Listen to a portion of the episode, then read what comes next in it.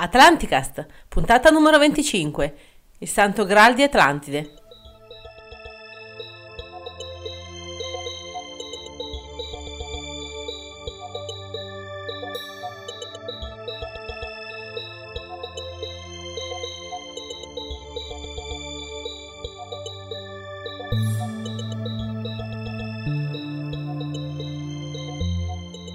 Saluto da Moriana ed Eugenio, E un saluto a Atlantideo da Paolo. puntata numero 25. Ben ritrovati ai nostri podcast ascoltatori. Continuiamo il nostro percorso nel tentativo di mettere insieme questi famosi pezzetti del mosaico della verità che stanno diventando sempre più numerosi, ahimè, Più complicando la puntate vita. facciamo e più diventano Sì, numerosi. più diventano numerosi. Invece di diminuire... invece di diminuire, di semplificarsi... lo Shamir, È caduto. colgo, eccolo. Raccolto lo Shamir. Senza Shamir non, funzio- non funzionerebbero gli strumenti tecnologici che abbiamo qui per collegarci con i nostri amici su Marte. No, dicevo che alla fine più si va avanti, più eh, le cose da dire diventano sempre di più, più cercheremo di entrare nel dettaglio e di approfondire determinate tematiche e più in realtà diventa anche affascinante andare ad analizzare, a osservare quelle, quelle scoperte, quelle ricerche che io e Eugenio svolgiamo e che anche ehm, andiamo a ehm, cercare in rete o sui testi che anche proponiamo nel corso delle nostre rubriche. E Andiamo che avanti. a volte anche, diciamo, dei nostri ascoltatori ci mandano dei link, ci mandano dei consigli, suggerimenti, ringraziamo. Ecco. Sì, ringraziamo, anzi, colgo l'occasione per dire che eh, il supporto e i suggerimenti che arrivano dai nostri podcast ascoltatori spesso sono determinanti per istruire ehm, e mettere insieme gli argomenti che poi andiamo a proporre nel corso, nel corso delle puntate. Ehm, l'anno scorso avevamo iniziato a parlare del CISCAD, Esatto, progetto che va avanti a rilento, però sta andando avanti.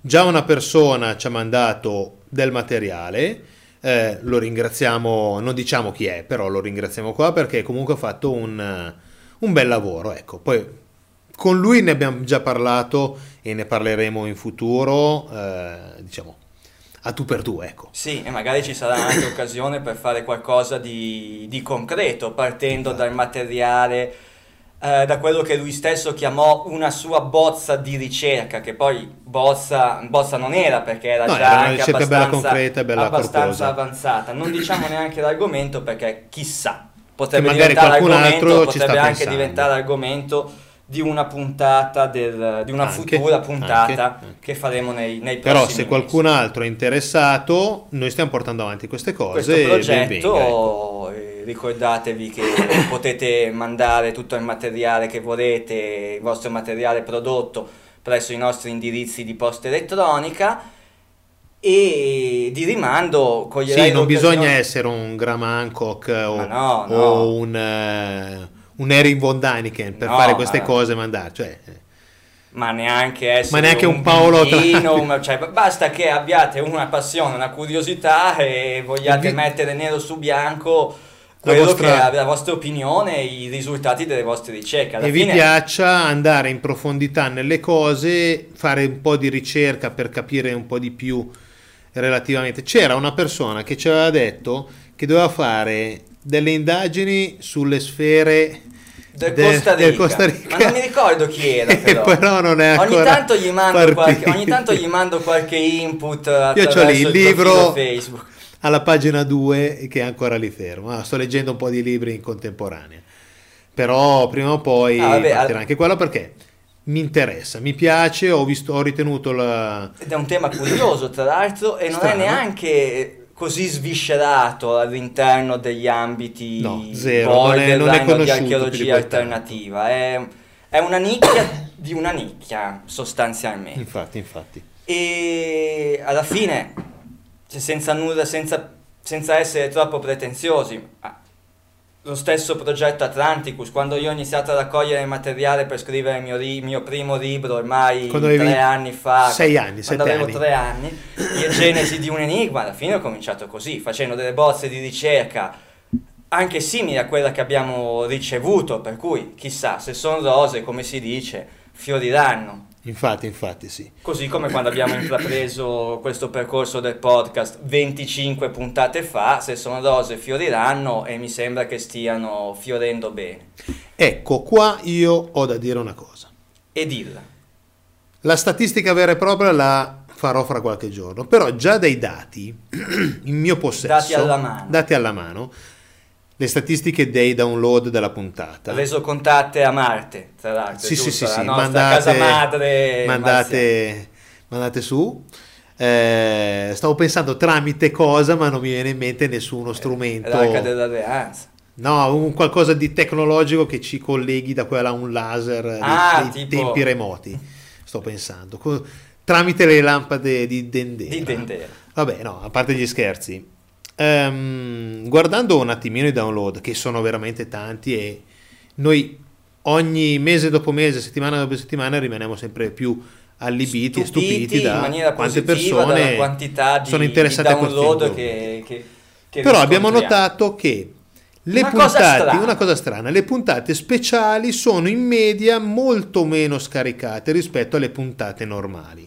Cioè sembra quasi che la scritta puntata numero rispetto a speciale numero sia più, att- sia più sia più appetibile. appetibile, cioè come se la puntata speciale non avessero il medesimo feeling delle altre, quando in realtà gli argomenti che trattiamo all'interno delle puntate speciali eh, non è che sono diversi dalla No, linea anzi, continua, dal fil rouge che unisce tutto il podcast, per cui Anzi, nell'ultima, un esempio stupido, però nell'ultima avevano deciso di mettere l'intervista a Omar Serafini nella puntata speciale e mettere e inframmezzarla rispetto alle due parti delle puntate di Mariano, ma potevamo tranquillamente mettere la seconda parte di Mariano in quella lì e quella di Serafini nella puntata scorsa, il numero 24 che abbiamo pubblicato. Sì, Eh, non- onestamente non riusciamo a capire perché la puntata speciale sia così boh, solitamente più bassa. Per cui lo chiediamo a voi, visto che siete voi che ci ascoltate, siete voi no, che perché quando io vado a scaricare i podcast di altre persone, io li scarico tutti e li ascolto tutti. E ci sarà un motivo, vediamo se magari qualcuno volesse interagire, aiutarci a capire, magari con un messaggio privato via Facebook sul gruppo, non lo so. sì, però, comunque sul gruppo lo, lo metteremo questa cosa che per cercheremo di capire più che altro e per cercare di dare cioè per, per cercare di venire incontro anche alle vostre esigenze alle vostre aspettative per trovare un punto in Poi, rispetto al libro e rispetto a chi faremo sentire a fine puntata, lo diremo più in là. nel corso Adesso, della puntata adesso andiamo avanti con il discorso che avevamo con l'argomento che avevamo iniziato a sviscerare nella puntata precedente perché ci eravamo lasciati la volta scorsa alla fine della puntata prima di ascoltare la seconda parte dell'intervista di Mariano con due domande che ripeto, breve- che ripeto velocemente Sì. la prima era relativa al fatto che essendo stato scientificamente provato che alcuni Neanderthal Cro-Magnon avevano i capelli rossi e la pelle bianca, se era possibile che eh, l'aprogruppo R1b che avevamo citato nel corso della puntata precedente si sia sviluppato circa 35.000 anni fa in seguito proprio a una ibridazione, quindi a un incrocio fisico tra Sapiens e appunto i Neanderthal, da cui sono stati ereditati poi quei geni che provocano il rutilismo, che è quella caratteristica fenotipica che spesso ripetiamo nella nostra teoria dell'out of Atlantis Sì, sì. antidiluviano. La seconda era se esisteva una correlazione tra la- questo aprogruppo e le origini ancestrali di certe popolazioni, certo germaniche, eh, collegate ancora al discorso dei Neanderthal. Bene, ci sono alcuni particolari che avvalorano questa ipotesi. Sembra infatti che questo aprogruppo, RR1b, sia autoctono dell'Europa occidentale, con Ok. origine nei Paesi Baschi. Ok, La diffusione di questo aprogruppo segue una direzione ovest-est, opposta a quella delle grandi migrazioni indoeuropee. E questa è, già un'anomalia dal punto di vista mh, storico. Sì, perché di- le di grandi migrazioni. migrazioni, le grandi migrazioni che abbiamo studiato a scuola arrivano tutte dalla, Mesopota- dalla, Sì, dalla dall'est Mesopotamia per verso poi l'Europa. arrivare in Europa. Invece questo haplogruppo stranamente segue un percorso completamente opposto. La lingua basca, tra l'altro... Fa come i salmoni che vanno, che vanno controcorrente. controcorrente.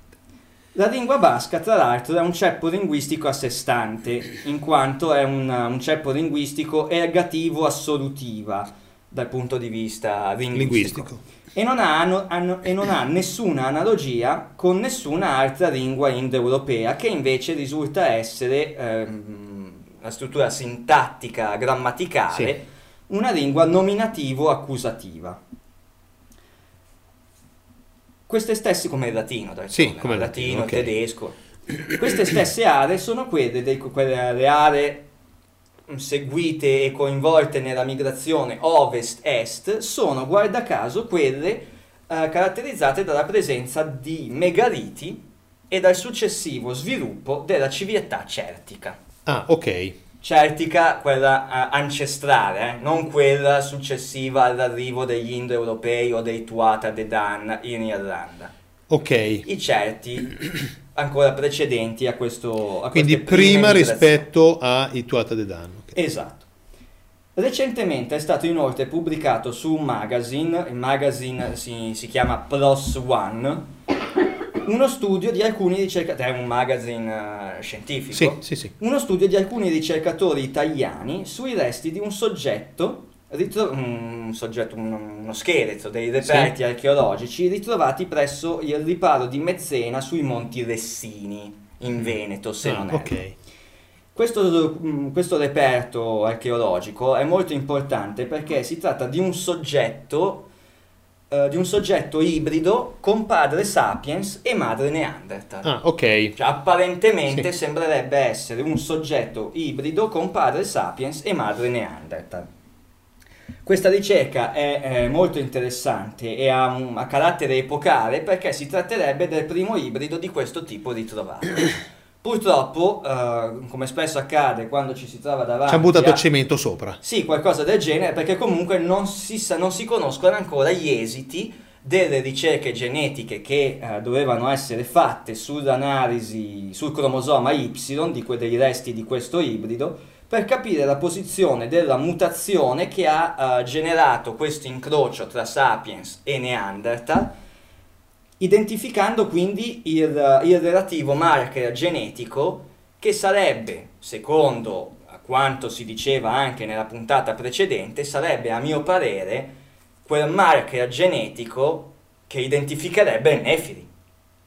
Ok. Perché stiamo parlando di un'ibridazione sapiens-neanderthal, quindi figli di Dio, figli degli uomini, Anunnaki, ehm, Anunnaki che si eh, accoppiano con i sapiens e quindi nascono i primi Nephilim che sono Sì, i Cro-Magnon e Neanderthal che si accoppiano a loro volta con i sapiens e quindi nascono Nephilim di primo, secondo, terzo, quarto livello come descritto nel thread eh, che ho aperto Anunnaki Nephilim intitolato Anunnaki Nephilim e Sapiens. E a me vengono in mente due cose così ti, ti stoppo un attimino. Uno, però mi viene in mente così, c'è un eh, telefilm che si chiama Bones, eh, dove praticamente c'è lui è il detective e lei è la persona che all'interno dello Smithsonian eh, fa l'antropologa forense. Ah, Ok. E in una puntata mi sembra che abbiano trovato praticamente dei resti di tre persone, tre persone, tre ominidi, padre, madre e figlio, figlio. o figlia, dove mi sembra che un, diciamo, il padre e la madre, uno era un Neanderthal, l'altro era un Sapiens. ah, pensate?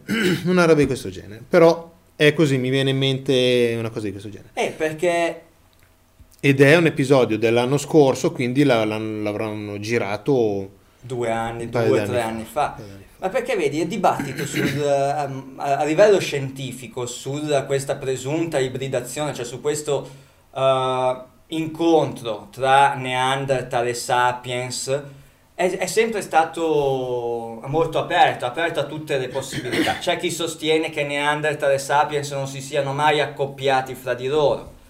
C'è chi dice invece che Neanderthal e Sapiens si siano accoppiati tra di loro, dando origine a un punto di domanda. Dibattito a livello proprio più- a scientifico. a livello, a live- a livello scientifico antropologico ancora accademico, oggi, ecco. ancora e oggi non, non dibattito esiste- magari a livello a nostro. livello di- fantascientifico o a Ok. livello di ricerche di No, no, archeologia proprio- alternativa a Borderland, cioè a livello accademico. Ok. Nell'università di antropologia si dibatte, si discute se questi benedetti sapiens abbiano mai, siano mai andati a letto, abbiano O meno copulato con... con- questi benedetti Neanderthal. Se facciamo riferimento a quello che dice il passo biblico della Bibbia, quando si dice che i figli di Dio si accostarono ai figlioli dell'uomo, sono questi famosi eroi dell'antichità, è un'ipotesi azzardata, ma come sapete io ritengo i figli di Dio essere i discendenti degli Anunnaki Mm, sì. discesi da Marte, gli Anunnaki, quelli citati da Sitchin, eccetera, eccetera. E quindi i- i- la mia idea, la mia opinione è che questo passo della Bibbia si riferisca proprio al momento in cui Sapiens e Neanderthal o Sapiens e Cro-Magnon si siano incontrati a un certo punto, perché i Sapiens arrivavano da est verso ovest, Ok. i Cro-Magnon e i Neanderthal arrivavano da ovest, dove ci sono i megaliti, i menhir, i dorme, da ovest verso est, Ok. si sono incontrati e i figli di Dio, i Cro-Magnon, discendenti di Atlantide, e dopo vedremo perché arrivo a ipotizzare questo, incontrano i Sapiens, si uniscono e danno origine alla stirpe Nephilim. Perfetto, a me vengono Questo in mente... succede prima del diluvio, prima che i player si incavrino eh, aspramente per questa loro unione, eh, prima che di- eh, arrivino gli angeli caduti a insegnare a questi figli, a questa discendenza le, le tecnologie che servivano per mettere insieme la civiltà, prima quindi che arrivi poi il diluvio a spazzare via tutto.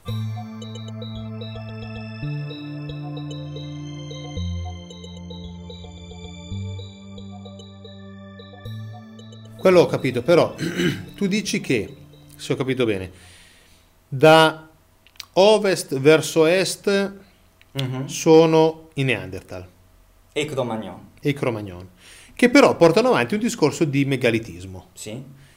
Perché? Cioè, io ho sempre visto il megalitismo come una, eh, diciamo, come un insegnamento dall'alto, come un eh, metto, faccio de- queste costruzioni perché ho sviluppato una certa intelligenza o perché qualcuno mi ha aiutato a farle. E quindi mi sarei aspettato che, diciamo, i figli di Dio, i figli, i sapiens, che- ok, ho capito quello che vuoi dire, ma devi considerare, secondo me, la distinzione tra Cro-Magnon e Sapiens. Allora, i, i Cro-Magnon, 40.000 anni fa, 50.000 anni fa, adesso non, non, Sì, più o non meno. circoscriverei la data. Quando hanno incontrato questi Sapiens di 50.000 anni fa, questi Sapiens quanto erano evoluti e quanto erano evoluti i Cro-Magnon.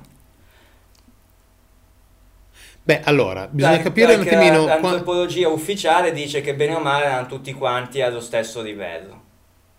Usavano le pietre, Ok. che siamo all'età della pietra, siamo in piena età Sì, della sì, pietra. Se invece ipotizziamo l'esistenza di una civiltà antidiluviana, così Eh. come racconta anche peraltro la Bibbia, perché quando Caino viene scacciato dal paese di Eden, abbiamo visto nella puntata precedente, viene scacciato dall'Eden verso il paese di Nod, abbiamo visto nella puntata precedente, che Caino fonda città e viene istruito dai, dai vigilanti, dai, dagli angeli Sì, caduti, sì, angeli alla- caduti, eh. alla- alle, varie, alle varie tecnologie, ai vari saperi, alla metallurgia, all'agricoltura, eccetera, eccetera, eccetera. Quindi Caino è civilizzatore prima che la storia dica essere, esistere civiltà, perché Caino siamo indietro di migliaia di anni prima del diluvio. Noè ha bene ancora da venire, ci sono Eh, nove sì, generazioni da eh, Caino a Noè o qualcosa di Eh, simile. però infatti io lì eh, anche stavo ragionando, infatti un'altra cosa che volevo dire era, eh, che qualche giorno fa, per caso, sono andato a riguardare quanti anni sono vissuti, diciamo, tutta la discendenza da Matusalemme a Noè per un post, no? E effettivamente diminuivano un pochettino fino alla Mac. Poi Noè Track risalta fuori che è molto più vecchio, rimane Sì. vivo molto più. Ma perché? Perché il ragionamento era che la Mac non è il vero padre di... E, Esatto. quindi, e quindi c'è un nuovo intervento. C'è un rinnovamento, se vogliamo, delle caratteristiche genetiche di Noè. Perfetto. Perché la longevità, se osservate bene, se guardi, diminuisce pariteticamente alla diluizione del DNA, Sì, passatemi ok. il termine, puro degli Anunnaki. Perfetto. Però l'altra cosa che stavo- su cui stavo ragionando era questa. Se tu prendi un uomo moderno che vive 80 anni, Sì. 70-80 anni, e tu fai un ragionamento di generazione in generazione, il salto tra una generazione e l'altra la met- lo metti dopo 30 anni. 25, 30, 35, più o meno. Sì, più o Perché? meno sì. Ok. Quindi a un terzo della vita. Sì.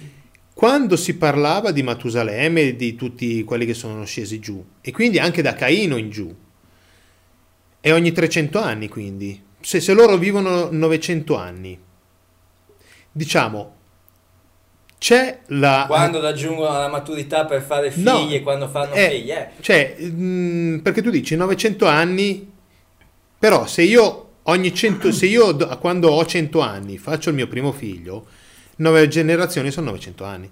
Se io lo faccio a 300-400 anni, 10 generazioni sono 3.000-4.000 anni. Beh, mi sembra però, cioè, però e quindi si non, può- cioè, non si arriva a quei 30-40 mila anni che noi ipotizziamo prima del diluvio, capito? Già Caino, cioè io lo vedo molto più vicino al diluvio.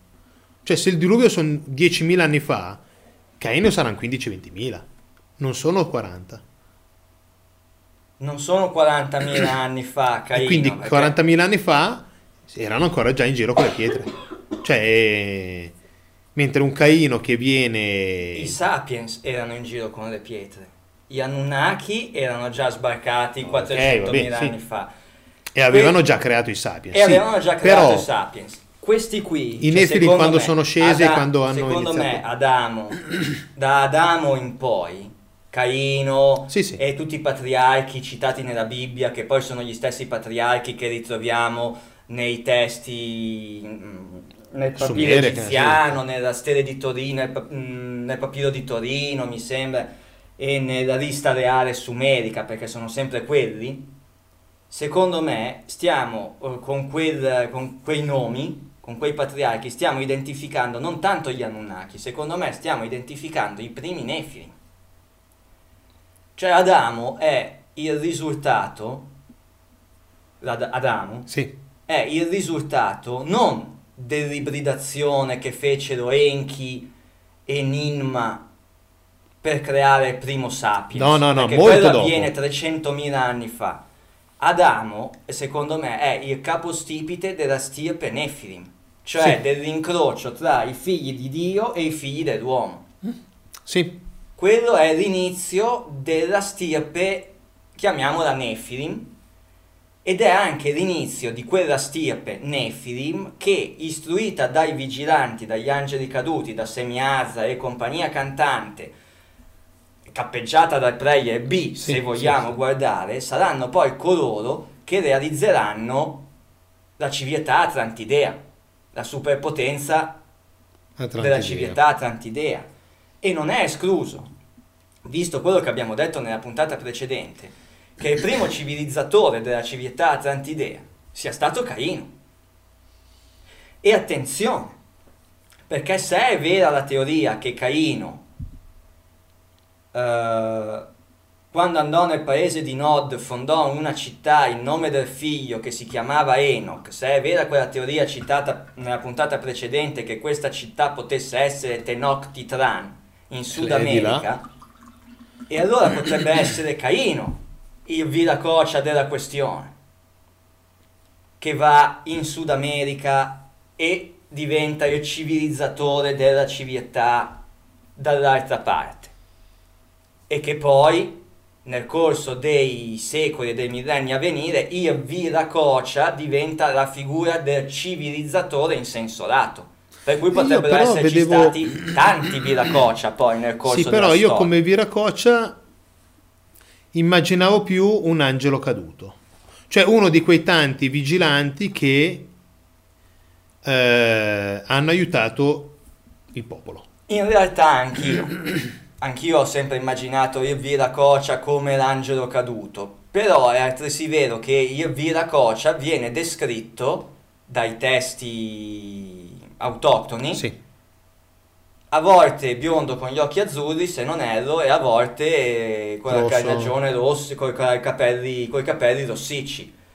Il che mi fa Però- pensare a quelle caratteristiche fenotipiche proprie di un Nefilim più che di un angelo caduto. Ah, però qua ti fermo, scusa. Se, se la Mac, che era fatto in un certo modo, ha visto il figlio che era fatto in un altro modo, questo figlio qua, che non ha preso da lui, ma non ha neanche preso dalla madre, quelle caratteristiche lì, biondo, carnagione chiara così, l'ha preso da...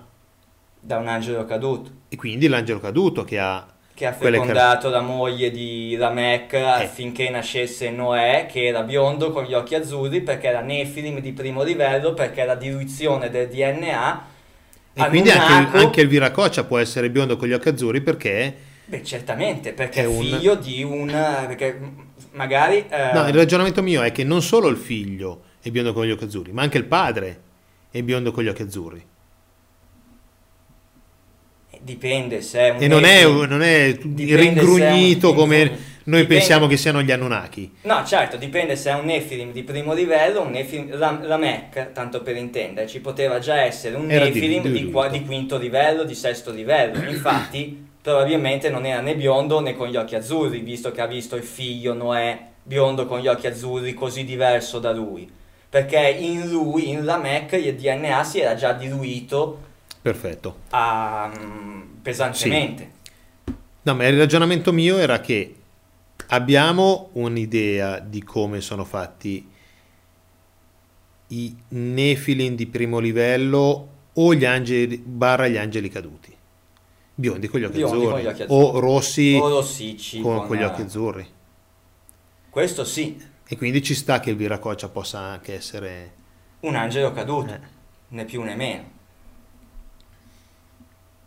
In quanto portatore di civiltà e di istruzioni come alla fine Semiazza fece nei confronti dei, dei Cainiti nelle- nel- nel- nella mitologia, nei, nei testi sacri eh, mesopotamici. Sto pensando se c'era qualcuno di loro che aveva un nome simile a viracoccia. Boh. Degli angeli caduti? Mm. Non mi viene in mente nessuno perché ci abbiamo Semiasa, Azazel. Eh sì, hanno nomi diversi. Hanno nomi diversi, ma sai, i nomi dipendono anche dalla lingua e dalla tradizione. Poi i nomi che ci sono arrivati oggi hanno seguito. Poi hanno c'aveva- subito- magari erano scesi che avevano il nome sulla targhetta, uno guarda quella targhetta lì e lo legge in un modo e lo, e lo interpreta in un Eh, modo esatto, e poi, e uno dall'altra parte lo interpreta in un e altro poi modo. sono con- passate talmente migliaia di anni che anche lo stesso termine è stato eh, modificato da- a livello lessicale, linguistico da tutte le, le culture e le tradizioni che si sono susseguite. Di certo, di certo nella nostra teoria, perché di certo non c'è nulla, di certo facendo finta che io e Eugenio abbiamo ragione. C'è solo l'influenza di certo in questo periodo qua, mannaggia. Eh, mannaggia, sì. Eh, di certo è che il risultato di questo incrocio, abbiamo detto, porta caratteristiche genetiche e fenotipiche ben specifiche. Le abbiamo già citate, occhi azzurri, verdi, capelli biondi o rossicci, un'altezza media maggiore dello standard come il Cro-Magnon e eh, un aprogruppo, quindi una- una- caratteristiche ehm, più vicine al, al ceppo caucasico, oggi Ok. lo definiremmo. E questi sono appunto quelli che noi nella teoria dell'Out of Atlantis chiamiamo Nefilim e che sarebbero poi diventati gli uomini famosi dell'antichità, gli eroi, semidei, sovrani delle prime civiltà umane post-diluviane, dando origine a quei ceppi originari degli alberi genealogici dell'aristocrazia nobiliare che formano nella sostanza la cosiddetta stirpe, ehm, stirpe del Graal, Sì. azzardo a dire, da preservare dalla diluizione dello stesso mh, DNA risultante da ulteriori incroci con i non aristocratici. Ok.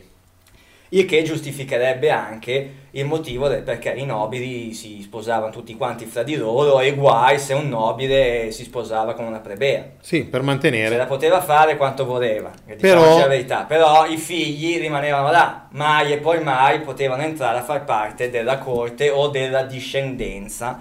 I figli legittimi non entravano mai No. nella discendenza aristocratica. Proprio per questo motivo. Sicur- all'inizio forse per questo motivo, poi nel corso dei millenni chiaramente le cose sono magari cambiate. E allora focalizziamoci su una, un'altra razza, etnia, chiamatela come volete, la famiglia indoeuropea, quella che viene definita la razza ariana.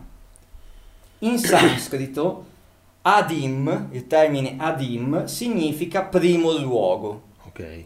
E tra gli indù il primo uomo si chiamava Ad Ima, Ok. la moglie si chiamava H, inizia con l'H, Eva, si scrive proprio Ah, Eva, Eva con con l'H l'H davanti. davanti. Essi si stabilirono su un'isola che nella, nella mitologia dei testi, dei testi sanscriti, credo, si dica essere l'isola di Sidon, No, stavo, ragionando spettacolo che loro si chiamano così. e Adim ed Eva lasciarono l'isola e raggiunsero la terraferma quando a causa di un sommovimento terrestre di grande importanza la loro comunicazione con la terra madre fu tagliata per sempre. A me sembra di vedere un ricordo della distruzione di Atlantide in, questa, in questo frangente. Quindi Silon e quindi Mu, quella zona di lì. Cioè quella che noi vediamo Mu che, poi è sempre Atlantide che è tutto... che poi alla fine è sempre che lo possiamo Atlantide. chiamare Pinco Anche Pallo, perché- è uguale. Noi, secondo me, commettiamo l'errore di considerare i testi, i testi sacri che andiamo a leggere come descriventi fatti accaduti nel luogo a cui fanno riferimento. Precisamente allora, i testi sanscriti si- pensiamo che parlino della- India, dell'India. I testi mesopotamici pensiamo che parlino della Mesopotamia. I testi mesoamericani pensiamo Uguale, che parlino della Meso- de- del Mesoamerica, invece magari parlano tutti di quello che è successo al Polo Sud e che poi sono state tramandati Eh, nel corso de- man mano che le popolazioni si spostavano.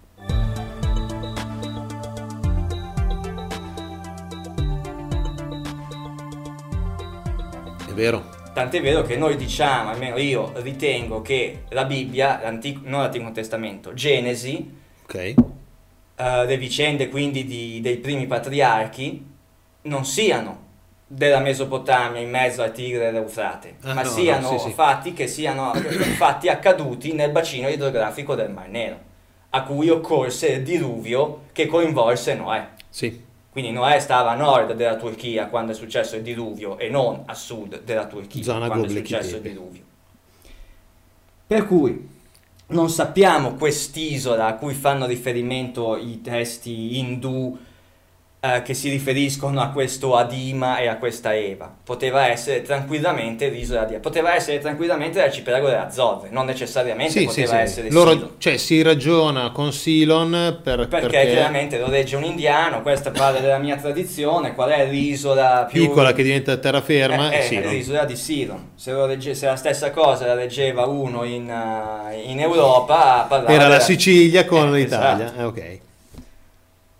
Eh, Bryant, che è uno studioso di, di questi testi, eh, afferma che ad e ada, come, come suffisso Sì. nella lingua indoeuropea, significano il primo. Tant'è vero che i persiani chiamavano il primo uomo Adamà. Adone era uno dei nomi del dio supremo dei Fenici e ad- da esso è derivato il nome del, dio del, del semidio, dell'eroe greco Adone, quello del velo d'oro. L'Arvad della Genesi era l'Ad dei Cusciti, del popolo dei Cusciti, ora conosciuto come Ruad, che si tratta di una serie di città collegate lungo la costa piene di rovine massicce e gigantesche nella, nella Ok. leggenda e nel mito. Quindi torna sempre il suffisso ad, che è lo stesso suffisso di Atlantide, Atlantide, che è lo stesso suffisso di ad Amu. Sir Wi- William Jones fornisce poi la tradizione dei persiani sin dalle epoche più antiche e, eh, ci, dic- e ci dice che a giudizio dei persiani più informati il primo monarca dell'Iran e di tutta la terra fu Mashab ad. Ok. Anche qui il primo monarca dell'Iran è perché eh, sta parlando della tradizione dei persiani. Togliamo che eh, evitiamo di dire che è la tradizione dei persiani, così non circoscriviamo la ricerca zona, all'Iran e diciamo che il primo monarca di tutta la terra fu Mashab ad, che ricevette dal creatore e promulgò tra gli uomini un libro sacro scritto in un linguaggio celeste a cui l'autore musulmano dà il titolo arabo di desatir o regolamenti e vediamo ancora l'effetto della eh, civilizzazione, dell'effetto civilizzatore Sì, di questi dare dei regolamenti. dei. Ma Shabad era, a giudizio degli antichi persiani, vada bene, la persona sopravvissuta alla fine dell'ultimo grande ciclo e di conseguenza il padre, il patriarca, il fondatore del mondo attuale, post diluviano. Quindi Noè, teoricamente. Lui e, mo- lui e sua moglie erano sopravvissuti al ciclo precedente, furono benedetti con una prole numerosa, piantarono giardini, inventarono ornamenti, forgiarono armi, metallurgia, insegnarono agli uomini a prendere il vello di pecora per farne capi di abbigliamento, costruirono città, palazzi, borghi fortificati, intrapresero le arti e il commercio. A me pare di aver sentito questa storia almeno qualche un altra milione parte. di volte, con nomi diversi, con dettagli diversi, ma sempre lo stesso racconto. Seppur con nomi diversi, stiamo sempre parlando degli stessi soggetti. I primi semidei, discendenti della stirpe Atlantidea, che si sono trovati a governare sull'umanità dei sapiens dopo il diluvio. Sì, la cosa che mi lascia perplesso e ci stavo ragionando adesso mentre parlavi, che tu lì usi il termine palazzi. Ora bisogna vedere lì come viene tradotto per tirare fuori i palazzi. Però ci sono delle zone, mi sembra che fosse Mohenjo-Daro, dove erano state tro- cioè dove Mohenjo-Daro era questa città che non si, sbie- non si capisce ancora bene Che fine che abbia fine- fatto, per quale motivo, eccetera. Però, a quanto ho capito, c'erano, del- c'erano palazzi a tre piani. Sì, sì, c'erano migliaia e migliaia e migliaia di anni fa. C'erano edifici che presentavano caratteristiche architettoniche, comunque un'architettura avanzata per gli standard del periodo. Eh. Ehm, se pensi che nella civiltà classica i primi a costruire palazzi forse di quelle dimensioni sono stati i romani con le insule. Eh, infatti. Non ho memoria dei greci, Ma a parte i grandi palazzi Eh, i greci, templi o le cose templi per... e i grandi vabbè, palazzi però del- per il popolo comune per il popolo comune non si c'era faceva la baracca. Esatto. Non a Mohenjo-Daro, dove invece c'erano già palazzi a tre piani plurifamiliari. Infatti, infatti. Alla fine veri e propri condomini. Sì. E tra l'altro, apr- apriamo una parentesi, una città, Stavo dicendo, di una città- eh, tra l'altro facciamo una, una pubblicità. Siamo un condominio. No, volevo fare la pubblicità. Allora, questo podcast, diciamo, viene... No, allora, del Giovedì del Mistero ne parliamo, ma tanto l'abbiamo già fatto. Nel Eh, senso che per noi ci sarà, sarà... quello di marzo. Sarà quello di marzo, si pensa alla prima settimana di marzo. Però il 21 di febbraio eh, a Bellinzago Novarese appunto c'è Enrico Baccarini che parlerà di questo tema, eh, Vimana, Vimana, Mohenjo-Daro, eccetera, civiltà delle valli del Rindo, Mohenjo-Daro e Arappa, dove lui ha effettuato ricerche sul campo, ricerche approfondite, forse uno in Italia dei massimi esperti, massimi ricercatori. Cercate su, eh, stavo dicendo con Google, però anche su YouTube eh, video di conferenze, documentari e altro, ecco, per capire un po' di più. Esatto, e tra l'altro Mohenjo-Daro eh, ritorna perché eh, l'impero persiano, i persiani occupavano quell'area, l'Iran Eh, sì. fino alla valle del, Rin- de- del Rindo. Sì, Per quindi tutta la zona del tradizione- Pakistan. sì. Quando la tradizione persiana parla di questo popolo che costruiva palazzi, forgiarono armi, e costruirono città, borghi, eccetera, eccetera, chissà mai che sta parlando di quelle città nell'area, mm, Eh sì. nell'area mesopotamica. Gobekli Tepe, Eh, ma la stessa Gerico, città che nascono dal nulla, sembra, dal nulla, poco tempo, mm, subito dopo la scoperta dell'agricoltura, anzi in alcuni casi persino prima. prima. cioè quindi prima che nasca, prima, che, prima di scoprire l'agricoltura io divento sedentario, è un'anomalia, Strano, strano. è molto strano.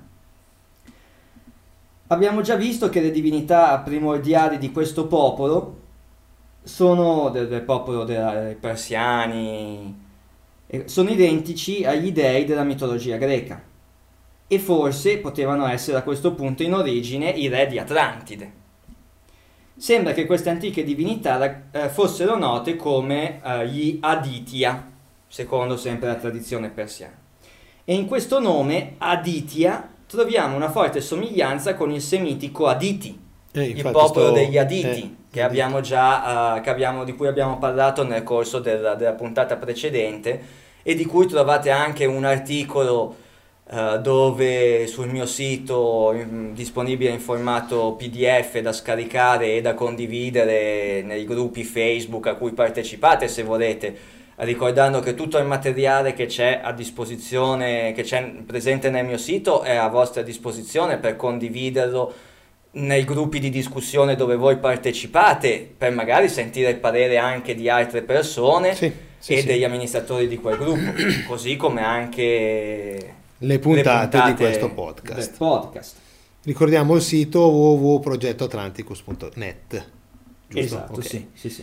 No, è vero, anche- giustamente faceva riferimento a eh, il discorso che le puntate del podcast, se le volete pubblicizzare, fatelo pure. Ecco, noi di solito le mettiamo sui nostri profili, le mettiamo nei vari nel gruppo Atlantica, Sì, certo. nel Amici di Giovedì del Mistero, eh, Sentinel, HVH e in altri, in altri gruppi di, di nostri amici e conoscenti. Ma diciamo. se per caso voi podcast ascoltatori siete presenti in altri gruppi di discussione all'interno di Facebook, di Twitter o dei vostri, o dei social, o dei vostri social preferiti, nulla vi vieta di condividere il link della puntata, la scaletta della puntata sul vostro gruppo. Dice, ho sentito questi due pazzi scalmanati raccontare questa cosa qua e volevo sentire anche il vostro parere ci fa piacere anche realizzare una forma di confronto indiretto Sì, sì. attraverso questa, questa modalità. Quindi il popolo degli Aditi, che in quell'articolo veniva descritto come la prima scelta di Yahweh prima di rivolgersi ad, ad Abramo, Yahweh si sarebbe rivolto agli Aditi, i quali gli avrebbero... Esatto, i quali gli avrebbero detto col cavolo, noi stiamo bene per Così conto nostro siamo." e quindi sono stati sterminati poi dall'amico Yahweh perché lo conosciamo il carattere di questo, di questo personaggio. In considerazione di tutti questi fatti, diventa difficile dubitare che le leggende dei figli di Ad, degli Aditi, degli dei Aditya e, eh, e dove c'è questo suffisso Ad facciano, non facciano riferimento ad Atlantide Sì, dove per Atlantide intendiamo la civiltà eh, precedente Sì, non la diluvio, città non la o città. l'isola, ma- Eh, esatto, precisiamolo sempre perché sennò non si capisce eh, qual è il filo logico che Sì. ricollega. Atlantide non intesa come una città, com- come un punto specifico sul planisfero sulla mappa, ma come eh, civiltà, superpotenza o civiltà comune, civiltà madre, globale in Occidente e non solo in Occidente. George, George Smith nel racconto cardeo della creazione, decifrato dalle tavole ba- babilonesi, mostra che vi era una razza originale di uomini all'inizio della storia cardea, una razza chiamata Zalmat Kakadi, o, e qua ritorna il suffisso ad, admi o adami proprio, ad Ah, trattino ok. ami, ed erano la razza che era caduta e si distinguevano dai Sarku o la razza della luce. Quindi abbiamo ancora una, una razza che era caduta, gli angeli caduti, e una razza della luce, i Sarku, che potevano essere gli Anunnaki, che potrebbero Ok. essere gli Anunnaki. La caduta si riferisce probabilmente alla loro distruzione da un diluvio in conseguenza del degrado morale e dell'indignazione degli dei. Il nome di Adamo appare chiaramente in queste leggende, ma non come quella di un uomo, ma bensì come il nome di una razza, di un'etnia o di una genealogia ben specifica. La Genesi dice chiaramente che Dio ha creato l'uomo maschio e femmina e gli ha dato il nome di Adam. Vale a dire che quella gente che si chiamava Adami, la gente di Ad o di Atlantide, eh, poteva avere quindi come capostipite proprio Adamo. Eh, E d'altronde Adamo si colloca temporalmente, ovviamente, prima del diluvio e quindi in un'epoca certamente antidiluviana. eh beh sì. L'autore del libro della Genesi, dice un altro, un altro ricercatore, Schebel, sta parlando di uomini che erano stati, i- quando parla di uomini che erano stati inghiottiti dal diluvio, li chiama sempre Adam, ovvero l'umanità adamita. Troviamo così i figli di Ad, i figli di Adamo, quindi, alla base di tutte le, genealo- le genealogie aristocratiche più antiche di, dei- di uomini. Gli ebrei, gli arabi, i caldei, gli indù, i persiani, gli egizi, gli etiopi, i messicani e i centroamericani. Ok. Testimonianza che tutte queste razze, queste etnie, questi popoli, facessero riferimento per le loro origini a un vago ricordo di Atlantis, Atlantide, suffisso ad indoeuropeo, il primo, il primo uomo, il primo mondo, la prima civiltà il cui punto di partenza è però da ricercarsi nel Caucaso, con l'unica particolarità che chi appartiene ai Nefilim, ovvero ai figli di Adamo di livello più alto, avendo preservato una certa linea di sangue o stirpe e non avendo eh, imbastardito o diluito il DNA con quei continui incroci con i sapiens, oggi, come decine di migliaia di anni fa, sono ancora coloro che nella sostanza controllano il mondo appartenendo appunto alla cosiddetta stirpe del Graal. L'aristocrazia degli antichi sovrani di Atlantide è la stessa aristocrazia che oggi governa il mondo e che si, eh, mm, che si conforma nelle figure dei player.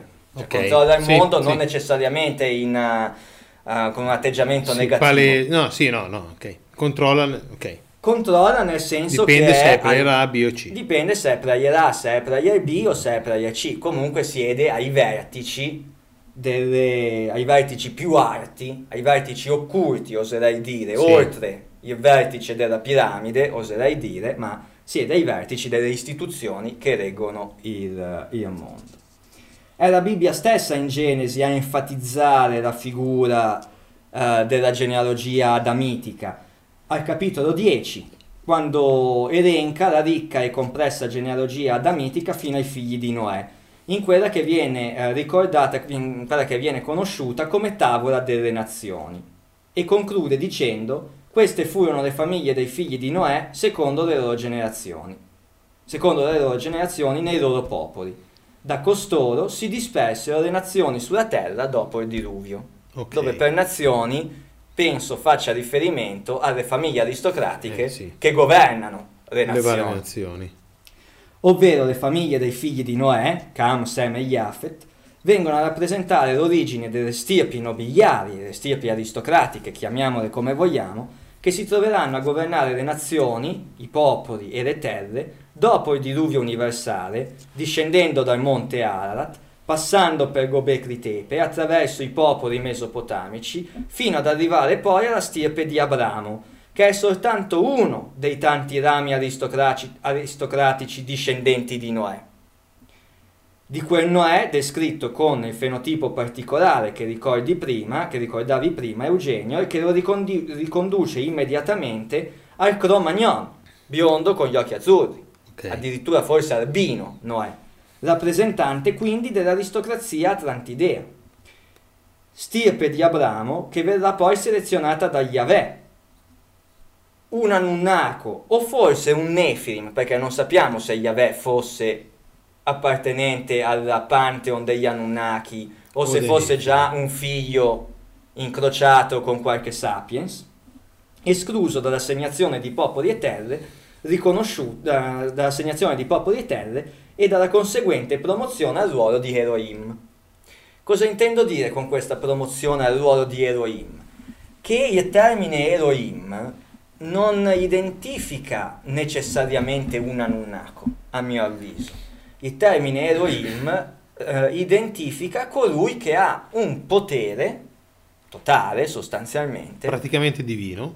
praticamente divino, su un popolo o eh, cioè su un popolo e una terra.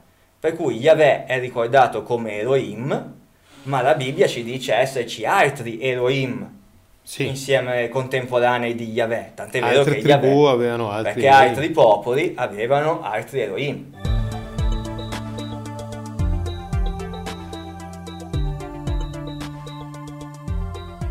C'era l'Elohim degli Egizi, c'era l'Elohim dei Caldei, c'era l'Elohim dei, de- dei, dei Mandei, c'era l'Elohim degli Ebrei, c'era l'Elohim... c- C'erano tutti gli Elohim possibili e immaginabili, perché ogni popolo aveva il suo punto di riferimento divino o presunto tale, definito come Elohim, il quale a sua volta esercitava questo suo potere attraverso gli aristocratici identificati eh, nel corso del dibattito, nel dibattimento di questa puntata.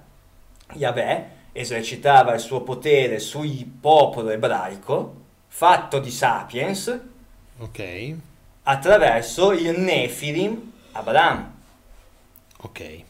E attraverso gli angeli che non dobbiamo vederli con le ali, veramente con le ali, ma li dobbiamo vedere con le ali perché erano da tramite tra qualcuno che stava da, in un Esatto. punto un po' più alto degli altri e...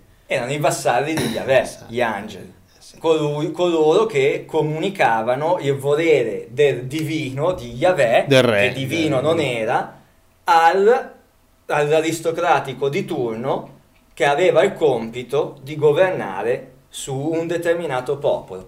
La stessa cosa succede in Egitto con l'Elohim di riferimento degli egizi, Mm? il di Pantheon, il dio dell'Egitto, l'Osi- Osiride, il bel dio dell'Occidente, di cui Sì, abbiamo parlato sì, nella sì, puntata precedente, che esercitava il proprio potere attraverso i faraoni della quattordicesima o della diciottesima dinastia, non mi ricordo quale dinastia, Akhenaton, Tutankhamon, Hatshepsut, piuttosto che, che guarda caso avevano fattezze caucasiche. Che erano dei Nefilim. Che erano dei Nefilim. Mentre il faraone, mentre il Os- Osiride era era, un un Elohim. Sì. in questo caso. Oppure un Nefilim a sua volta, ma Elohim, per cui stava divino, se ne stava per i cavoli suoi, nessuno lo vedeva e cosa. Oggi tu Aveva hai- una certa tecnologia che poteva eh, far sembrare... Sì, cioè se io prendo adesso e vado eh, nel, eh, ai tempi di Mosè, mi metto con una macchina, accendo le luci e il rovetto ardente. Cioè, Cioè, dai fuori, danno fuori da matti, vedono quello è Dio, il rovetto ardente, tu, sei, tu saresti l'Elohim di riferimento, ma siccome sono ti- clacson, panico. Esatto, ma siccome non di ti Gerico. puoi, eh, come dire, esporre palesemente in quei termini, gli dici al Mosè di turno, vai avanti tu, fai quello che ti dico io, governa il tuo popolo, cioè governa il mio popolo, eh, e io governo il mio popolo attraverso, di te che sei l'intermediario. Come oggi fa la Banca Centrale Europea e le istituzioni del Fondo Monetario Internazionale attraverso i governi e i politici che ci rappresentano. Per cui abbiamo ancora gli Elohim che nessuno sa che accidenti siano, che governano sul, sul loro popolo, sui loro schiavi siamo che siamo noi, attraverso gli aristocratici di turno che sono i politici. Il Giusto. meccanismo funziona uguale a se stesso da migliaia di Di anni. anni, mannaggia, mannaggia. Ehm, pu- pu- pu- Lo storico ebreo romano del primo secolo Flavio Giuseppe, nel suo Antichità giudaiche, fu tra i primi a tentare di assegnare etnie note ad alcuni dei nomi elencati in Genesi, collegando i nomi che gli vengono citati con le popolazioni e le etnie dell'area mesopotamica caucasica. La cosa, la cosa che eh, abbiamo cerca- stiamo cercando di fare nel thread eh, La stirpe del Grar che abbiamo aperto recentemente su UFO Forum è proprio quello, un po' presuntuoso, di continuare il lavoro di Giuseppe Flavio, facendo seguire a quei nomi le discendenze nel corso dei secoli successivi, attraverso la storia di popoli e imperi anche più vicini a noi, storicamente Sì. come gli Etruschi o i Romani. Riuscendo quindi, eh, nel nostro auspicio, a comprendere meglio le dinamiche di potere sottese alla caduta dell'impero romano, alla nascita della Chiesa romana e al ruolo di popoli, al ruolo storico di popoli come i Celti, i Goti, i Longobardi, le cui famiglie reali rappresentano anch'esse discendenze di quell'antico ceppo e lo studio degli aprogruppi lo dimostrerebbe, così come ho descritto in alcuni post del mio blog, che magari citeremo quando pubblicheremo la scaletta di questa puntata. Okay. All'interno di questo complesso insieme di rami del grande albero genealogico del Grar, le cui radici affondano certamente nella genealogia Anunnaka, ma il tronco nei patriarchi antidiluviani e nella gente adamitica, ca- eh, non solo ad- adamitica, nei due rami cainiti e setiani, okay. Caino e Set, Set che sostituisce Abele dopo che Abele gli fa fare una brutta fine, conosciuti con nomi diversi, che complicano ulteriormente la ricerca, tra i popoli che ricordano la civiltà antidiluviana, di cui questi rappresentavano appunto l'elite come sovrani mitologici e semidei. Se le radici sono uh, rappresentate dalla genealogia Nunaka, il tronco dai patriarchi, i nefili e quant'altro, i rami sono appunto le dinastie nobiliari aristocratiche che dai popoli antichi arrivano fino ai giorni nostri. Okay. E in questi possiamo individuare un ramo particolare che collega Abramo con Davide, con re Davide, quindi con Gesù, e addirittura con l'aristocrazia europea, passando per Visigoti, Ostrogoti e altre popolazioni che sostituirono il predominio di Roma in Europa. Emblematico a tale riguardo è il caso dei Gonzaga, e, tu dirai, e, que- e quella sarebbe la linea di sangue merovingia che, di cui parla il codice da Vinci, cioè di cui, di cui non so se è giusto dirlo. Sì, Però... di cui parla il codice da Vinci, ma che è una teoria che alcune eresie anche della Francia meridionale come i Catari o Catari, non so mai dove va l'accento, Catari che i Catari e non solo i Catari ritengono essere i Merovingi discendenti della tribù di Beniamino scappata da, da Israele ai tempi di Maria Maddalena e appunto Maria Maddalena sarebbe sbarcata in, uh, nel sud della Francia con in grembo la discendenza di Gesù e, eccetera mm. eccetera. Mm. Sì, la figlia Sara. La figlia Sara, eh, esatto. Da cui poi appunto discenderebbe il ramo, la casata dei Merovingi, chiamiamoli così, Merovingi che nella leggenda, guarda caso, erano ricordati come uomini di alta statura, con i capelli rossi, lunghi, fluenti, eccetera, eccetera, e addirittura venivano uh, chiamati i re taumaturgici perché si diceva che avessero delle conoscenze o comunque ti mettevano la mano sulla spalla e ti facevano passare il mal di schiena. Il che non è neanche escluso. Sarebbe perché, buona. Eh. Beh, ma non è neanche escluso perché se conoscevano determinati segreti, chiamiamoli esoterici, alchemici, piuttosto che... Risultava più semplice risultava per più loro. semplice per loro curare delle malattie attraverso l'utilizzo di conoscenze alchemiche. L'alchimia era la farmaceutica, la chimica, l'erboristeria del, dei, secoli, sì. dei secoli passati. Invece il discorso Gonzaga è un'altra linea di sangue. Allora. Il discorso Gonzaga... Eh, no, no okay. Eh, sta qua è bello, perché eh, i, i, Gonzaga hanno legato indissolubilmente il loro nome, la loro storia, la loro fortuna alla città di cui divennero signori dal 1328, giorno in cui il capostipite della dinastia Luigi eliminò Passerino Bonaccorsi e prese possesso di Mantova, appunto okay. che è il cuore della, della dinastia dei Gonzaga.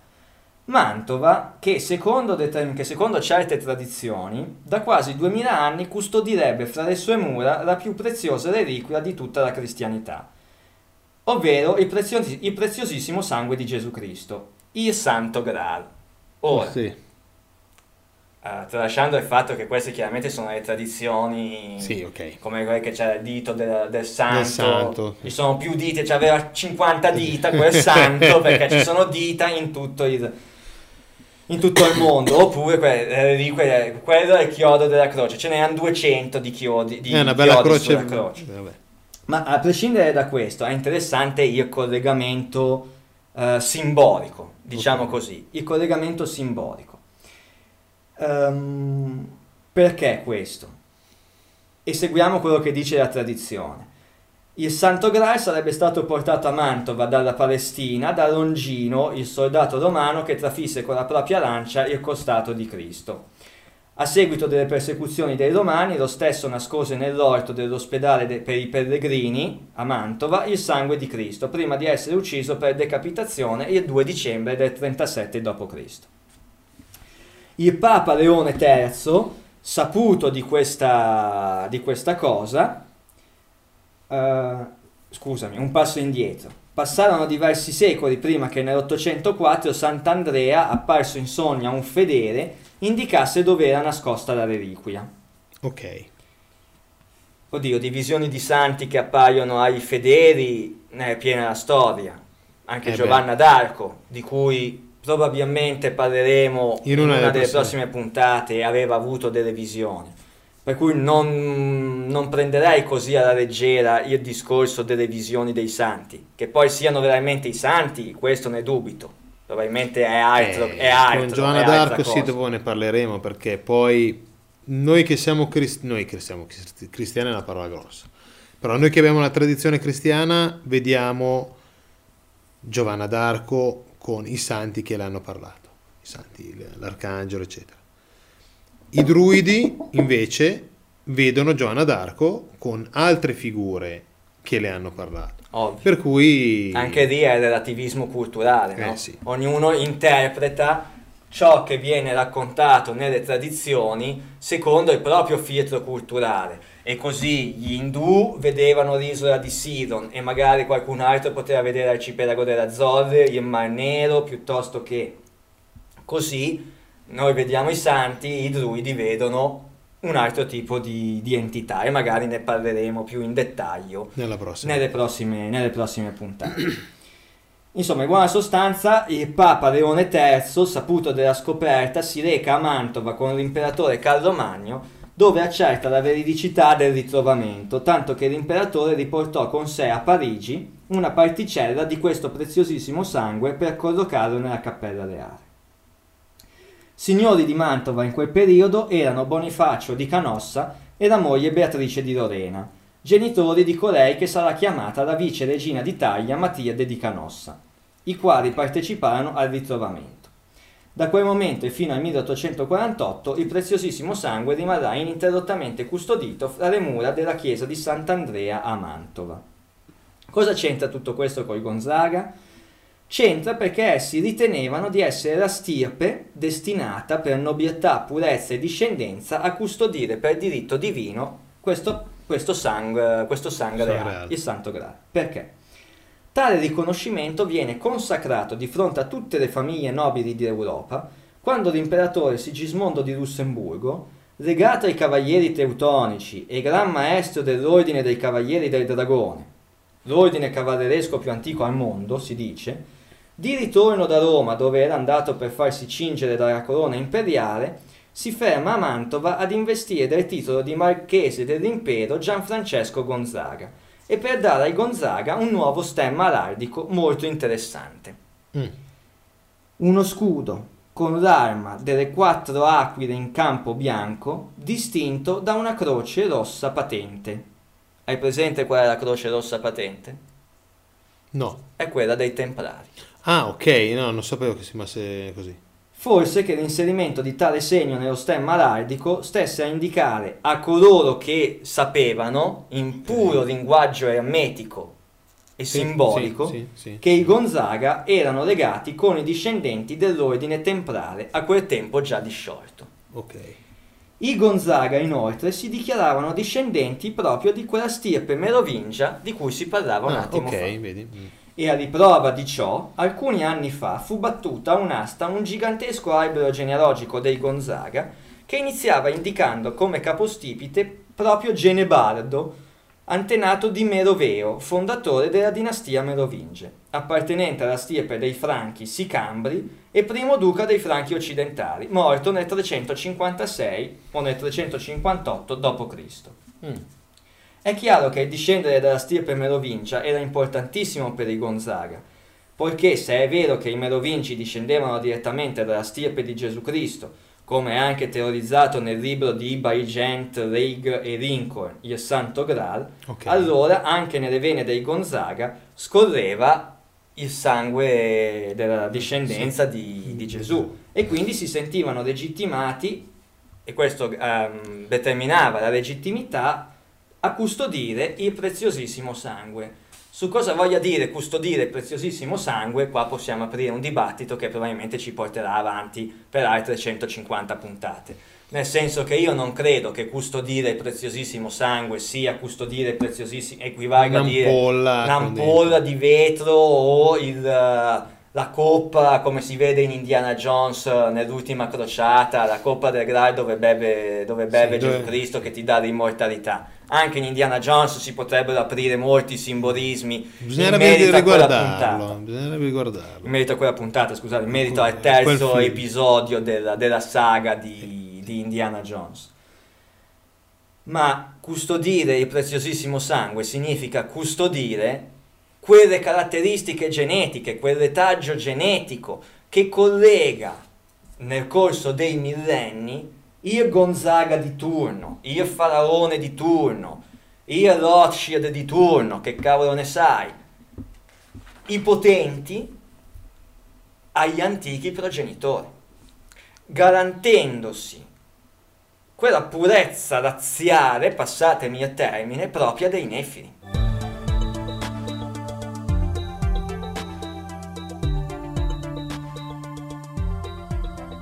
Quindi dire, io discendo dal- dagli antichi sovrani di Atlantide, perché ho l'RH negativo, perché ho il gruppo sanguigno zero, perché ho il marker genetico che non è stato identificato dell'ibridazione tra Sapiens e Neanderthal di cui si parlava in apertura, perché ho gli occhi azzurri, i capelli biondi e i capelli rossi, perché sono alto 1,90 m, Ok. perché E ho allora- il fenotipo caucasico e tutte quelle robe lì. Bene, allora ti, ti faccio questa, questa domanda. Partendo da un presupposto, eh, molti dicono che un eventuale eh, atterraggio alieno, atterraggio di extraterrestri o una divulgazione, come si può dire, un eh, dire all'umanità, ecco, sono arrivati gli, gli extraterrestri, Mm. porterebbe scompiglio, porterebbe eccetera eccetera. Allo stesso modo, e quella lì è fantascienza, no? La Mhm. prendiamo come se fosse fantascienza. Però, allo stesso modo, se domani i potenti della Terra, i vari player dicessero, signori, quello che ha detto, quello che ha detto quei due, quei due imbecilli nella Due puntata numero scalmanati. 25, è vero. C'è una genealogia fatta così, così, così, così. Queste sono le prove scientifiche. Ci abbiamo ragione noi. Ergo, noi Ergo, dobbiamo. Noi siamo io sono, noi siamo, Noi siamo i padroni del mondo. È una roba del genere, altro che atterraggio alieno.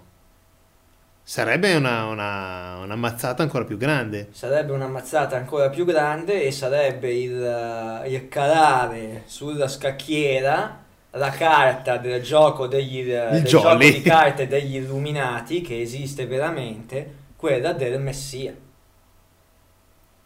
La rivelazione, l'Apocalisse, la rivelazione del Messia, ma che in quel caso non sarebbe il Messia di salvezza, ma sarebbe l'equivalente dell'Anticristo. Perché i potenti userebbero quella carta per giustificare il proprio, per giustificare il proprio potere, il potere assoluto sull'umanità.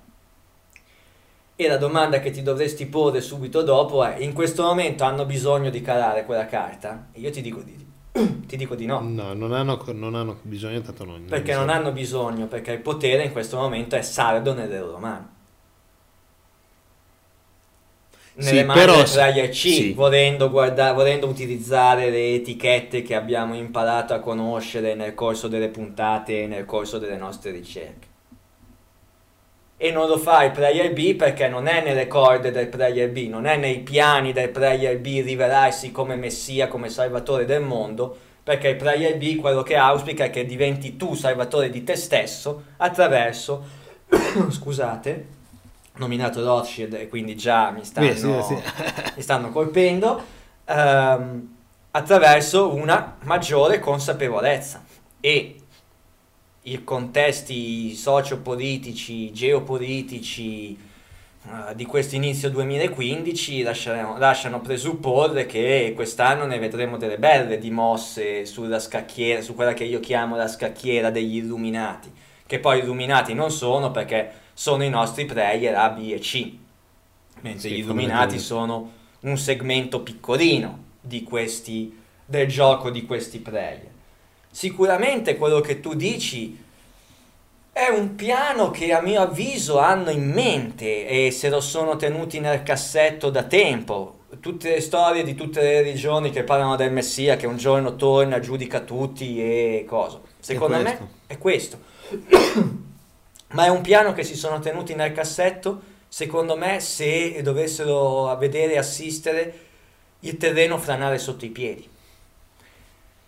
Gli stessi, le stesse correnti più o meno ufologiche che hanno una visione messianica del, dell'extraterrestre, L'esopolitica. l'esopolitica, secondo me rischia di eh, poter essere un'alternativa non troppo dissimile da quello che i potenti avevano in mente. Cioè l'esopolitica è torna, tornano gli extraterrestri, vi fanno vedere il E si ramoscello manifestano. si manifestano e, e tutti ci prostriamo davanti al messia alieno.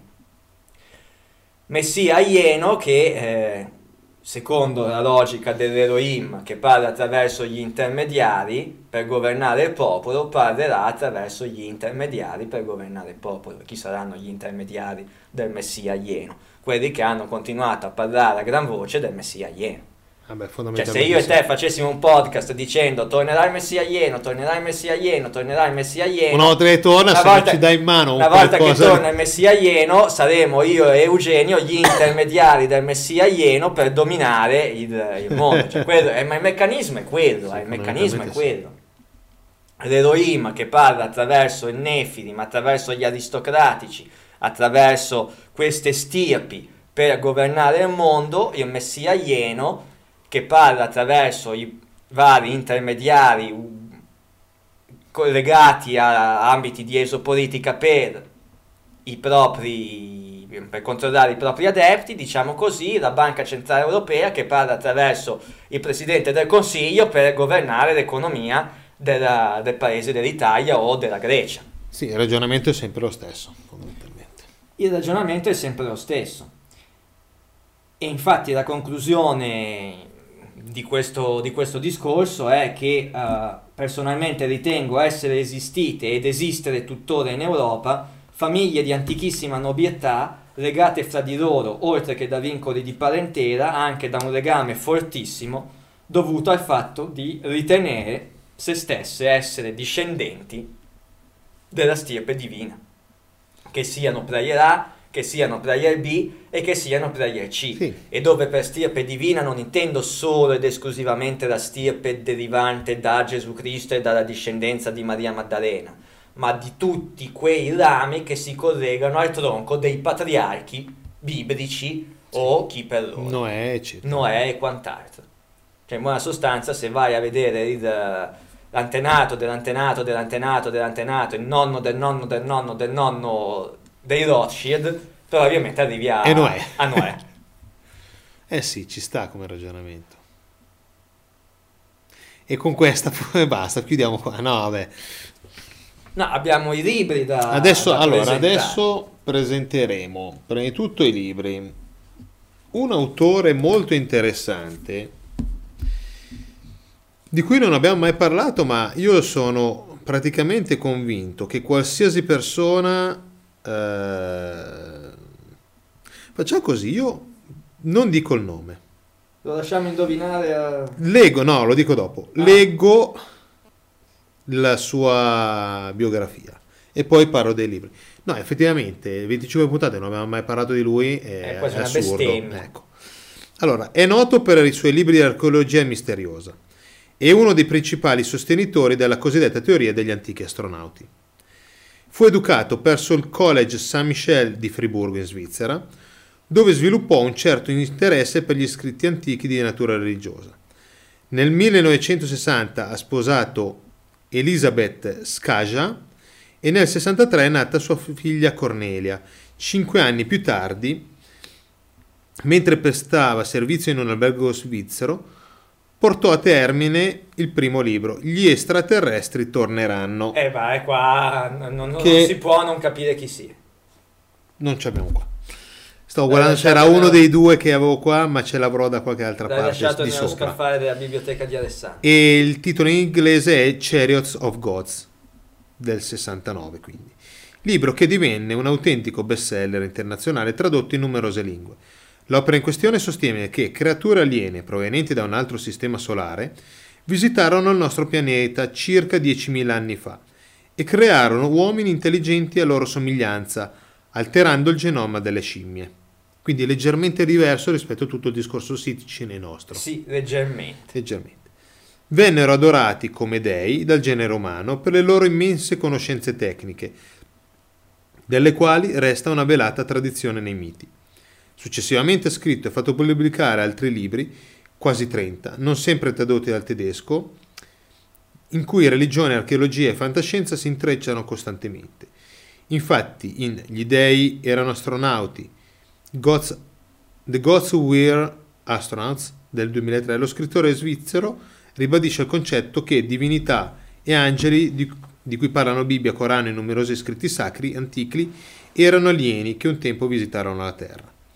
Anche alcune apparizioni mariane, comprese quelle celebri di Fatima, si possono spiegare per lui in chiave ufologica. Attualmente vive a pochi chilo- chilometri da Berna, a Wittenberg. Eric von Daniken. Non ne abbiamo mai non parlato. abbiamo mai parlato. se non ci fosse non ne stato lui, se non ci fosse stato lui, Non ci saremmo stati la noi. teoria degli antichi astronauti non sarebbe mai Non ci sarebbe esistita l'uomo con i quindi capelli dritti che vedete su... Enigmi alieni. Enigmi alieni che non- su- eh, non mi ricordo come si chiamava. E D'altronde, con tutti i limiti e i difetti che si possono riscontrare nella teoria degli antichi astronauti, ma è indubbio che senza la teoria degli antichi astronauti l'80% della ricerca alternativa che portiamo avanti anche noi con il podcast nel nostro piccolo non sarebbe mai esistita. Io stavo pensando, il trio è lui, Sitchkin e Sitchin Colosimo. E Colosimo. Sicuramente ce ne sarà qualcun altro che stiamo dimenticando, però a livello così, beh, Pinker per noi, però è arrivato dopo e Però- ha parlato più che altro... No, Eh. è, è conosciuto per aver parlato di piramidi, però se vai a guardare eh, Atlantide, cioè dopo, dopo Eh, esatto. ascolteremo un'intervista al figlio, Eh, cioè, non, lui è, non è- ha avuto il successo che ha avuto Sitchkin e che ha avuto che Von hanno avuto Daniken Sitchin, Von e Daniken e Colosimo. Colosimo e, e Colosimo. Peccato, perché Pinker eh, Eh, meritava sicuramente di essere annoverato in questo elenco, in questa triade, che sarebbe diventato una, un Ma quadriade. forse è meglio così, perché così almeno lo si può scoprire e gustare di e più. gustare meglio. E forse è meglio così perché purtroppo, quante, se pensiamo a quante speculazioni sono state fatte poi su Sitchin, von Däniken e, e Colosimo, invece in questo modo il lavoro di Pinker è più, è più custodito, è più preservato. Sì, sì, sì, è la stessa cosa che stavo pensando anch'io.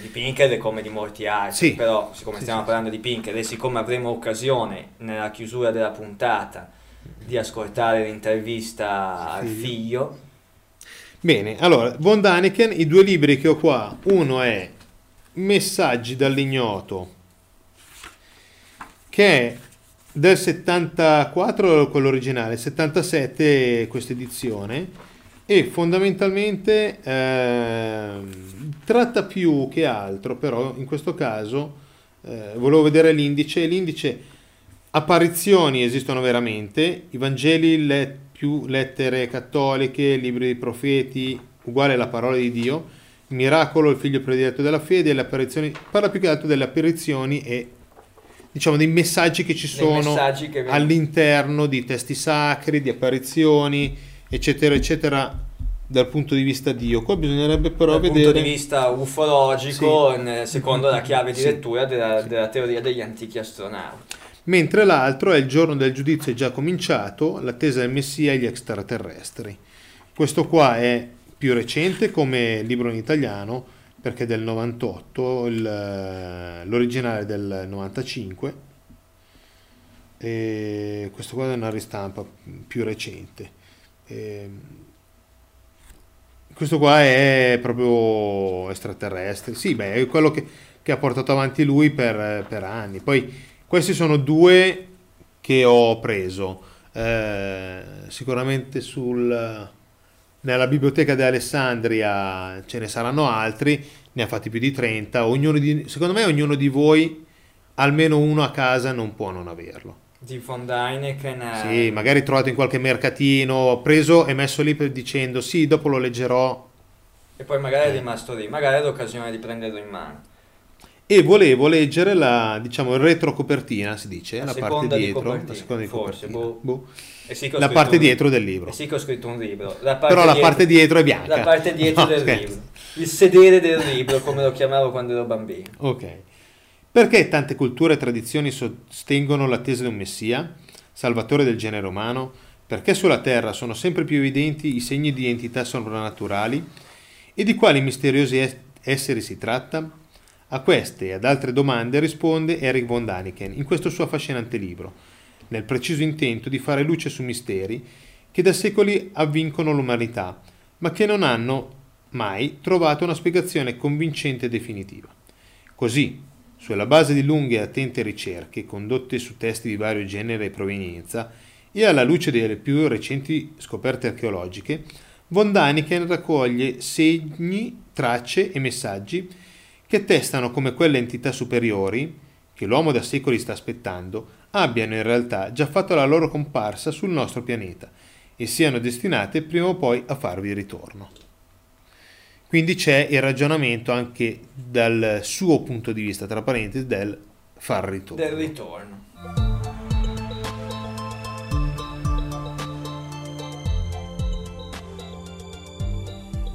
Questi qua sono i due libri. Due libri di oggi. Di Due oggi. libri consigliati per oggi. Mentre per chiudere questa prima parte della puntata, eh, tra pochi minuti vi faremo sentire. Allora, eh, l'intervista che Luigi della Chiesa ha fatto a Maurizio Pinkerle eh, all'interno del convegno che abbiamo fatto Memorial Carlo Sabadini, il quarto memorial eh, di cui abbiamo parlato nelle scorse puntate che avevamo fatto questa, quest'autunno. Quest'autunno. Ehm, un'intervista di un 25-30 minuti più due parti iniziali della sua conferenza e di Maurizio Pinkerle e della conferenza di Riccardo Magnani che hanno appunto fatto al convegno e che potrete trovare in versione integrale sul sito della Sentinel Italia www.sentinelitalia.org. C'è la sezione video, ci sono i video dell'intervista, delle conferenze di quest'anno e di tutti degli anni degli passati. anni passati, tra cui forse anche la tua. Sì, dovrebbe Ok. esserci anche la mia. Se andate a scartabellare la trovate anche lì, ecco.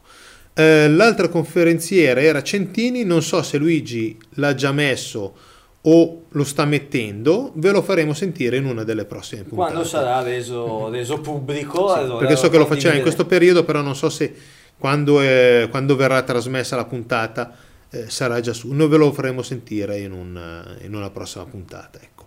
Però ci è sembrato giusto... eh, Per cui quello che sentiremo adesso sarà l'incipi, rin- mm, non dico un'introduzione perché 20 minuti ci sarà Sì, una buona parte. una buona parte della conferenza, ci saranno be- begli, begli argomenti che verranno affrontati in questi 20 minuti.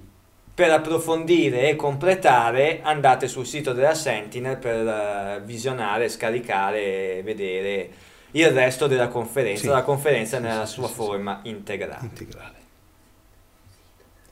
Sì, sentinelitalia.org l'abbiamo già detto prima, sì, sì, sì, sì. E... Mentre il nostro sito è atlanticas.com, abbiamo Twitter, faccio Abbiamo come quello che vende le Facebook. pentole, abbiamo Twitter, abbiamo... eh, No, mi viene da ridere pensando a Mastrotta che vediamo praticamente tutti i giorni in televisione. Lui e Cadeo, no? Come si chiama l'altro? Sì, sì. Cesare Cadeo. No, allora, Twitter, eh, Facebook.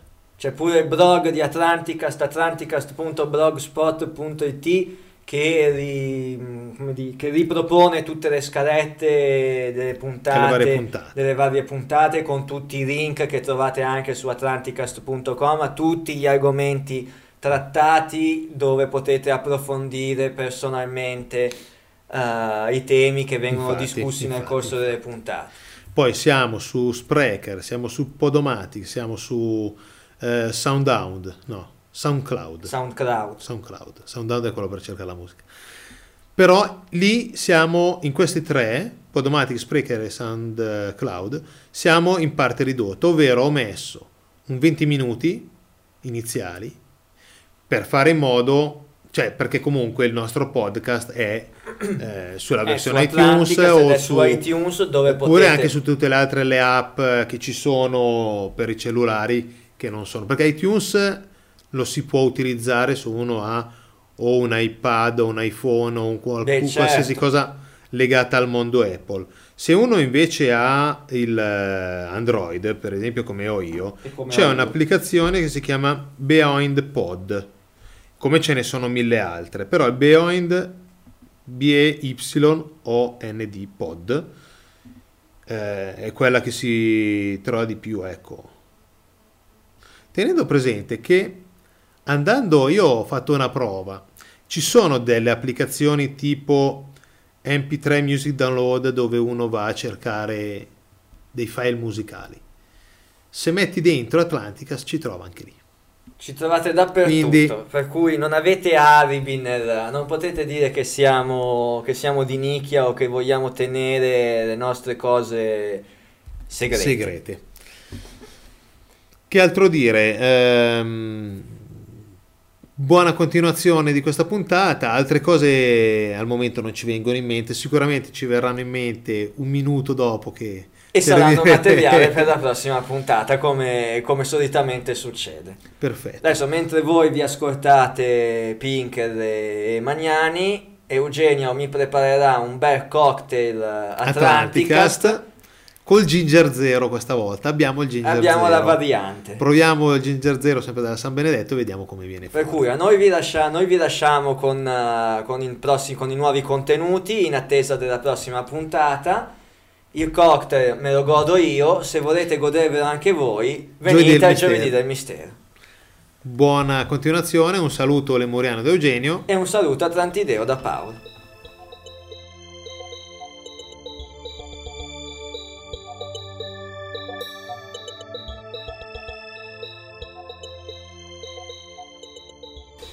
Siamo al quarto convegno Memorial Carlo Sabadin Scienze e Mistero. Qui con noi c'è Maurizio Pinkerle, un appunto, il cognome per voi sicuramente non è nuovo, è il figlio del noto ricercatore Mario Pinkerle. Ecco bene, partiamo innanzitutto da una sua presentazione proprio sua personale. Chi è Maurizio Pinkerle? Io faccio il medico, sono un neuropsichiatra infantile e quindi mi interesso del cervello dell'uomo e quindi sono molto collegato sia per quello che riguarda il mio lavoro, la mia attività quotidiana lavorativa, eh, con quello che invece è il mistero del cervello umano delle capacità cerebrali umane che ancora oggi noi conosciamo pochissimo. Devo dire che tutto quello che ho fatto da, da ragazzo, seguendo mio padre, quello che faceva, i suoi studi, che solo apparentemente sono di ordine tecnico e eh, ingegneristico, diciamo, ma che in realtà hanno una valenza estremamente più profonda. Eh, ecco, due- le due mie attività, quindi di eh, lavoro nel campo della neurologia e di eh, formazione, potrei dire, da ragazzo e poi sempre, perché finché abbiamo avuto papà con noi, noi l'abbiamo seguito sempre, noi familiari. E eh, le due cose stanno benissimo insieme. A un certo punto ci siamo resi conto, parlando con papà, che le due cose stavano benissimo insieme. E, ehm, ma tante volte è venuto fuori questo. Eh, se noi vogliamo approfondire un po' di più eh, quello che eh, è eh, la realtà della nostra esistenza su questo pianeta, alla fine ci troviamo a fare i conti con le cose eh, che ha studiato mio padre, ma anche con le cose che sto studiando io, che in realtà poi hanno lo stesso significato. Un'altra domanda doverosa in questo caso è appunto un ricordo di suo padre, diciamo suo, nei suoi ultimi anni di percorso terreno. Ecco, un qualcosa insomma che ancora oggi diciamo non è, non, non è ancora scaturito insomma dal, dalla sua voglia di conoscenza, dalla sua voglia di intraprendere nuove ricerche. Mi viene in mente fatto che papà negli ultimi anni eh, si rendeva conto che la, gli anni andavano avanti, l'età procedeva e lui era molto legato anche a suo padre, di cui in realtà ha sempre parlato poco e che come me era un medico, mio nonno. E c'era un legame fortissimo tra loro. E mm, lui una volta mi raccontò di quello che successe quando il suo papà morì e lui ebbe nei giorni subito seguenti alla morte di suo padre ebbe un contatto con lui e quindi lui mi disse io ho avuto un contatto con papà eh, che è venuto a, a trovarmi eh, subito dopo essere morto, un giorno dopo. E io ho avuto una paura terribile, dice, per cui eh, sono scappato da questa cosa, ero giovane e sono scappato. Vorrei che tu non facessi eh, quello che ho fatto io eh, quando ero giovane. Quindi io ti darò un segno, un segno inequivocabile, avrai un segno inequivocabile della mia presenza nel momento in cui io passerò dall'altra parte. E in realtà questo segno c'è stato, è assolutamente inequivocabile perché è cascato un pezzo di cemento armato de, del diametro di un metro e mezzo in una casa che era in piedi da cento anni e non ha mai dato nessun problema, esattamente nel momento in cui lui è passato dall'altra parte. Quindi è un segnale inequivocabile, assolutamente inequivocabile. Abbiamo fatto fare un controllo a dei muratori e degli ingegneri, quali hanno detto assolutamente inspiegabile, non si riesce a capire perché è caduto né prima né dopo, è mai caduto niente in quella casa, quindi, eh, che è la casa dove lui è nato. Quindi in realtà eh, lui ha voluto farmi capire che lui stava passando dall'altra parte e questo passaggio è esattamente avvenuto quando poi dopo in realtà è stata fatta una constatazione da parte di medici nel momento in cui lui è passato e corrisponde esattamente. Quindi questa è una cosa molto importante perché vuol dire che noi dobbiamo ancora restare in contatto con quello che lui eh, ci, ha, ci, ha, dato e in realtà sta continuando a darci. E, ed è molto bello anche che io continui, eh, io non ho mai pensato di continuare l'opera di mio padre, sono un medico, ma in realtà mi ci trovo dentro quasi senza volere, perché poi sto facendo degli studi che in realtà poi, come dicevo prima, riconducono quelli che sono i suoi studi, quindi alla fine mi ci trovo dentro, quindi devo andare avanti, vado avanti. Perciò vediamo, veniamo proprio al tema della tua relazione che appunto parlerà principalmente dello Z.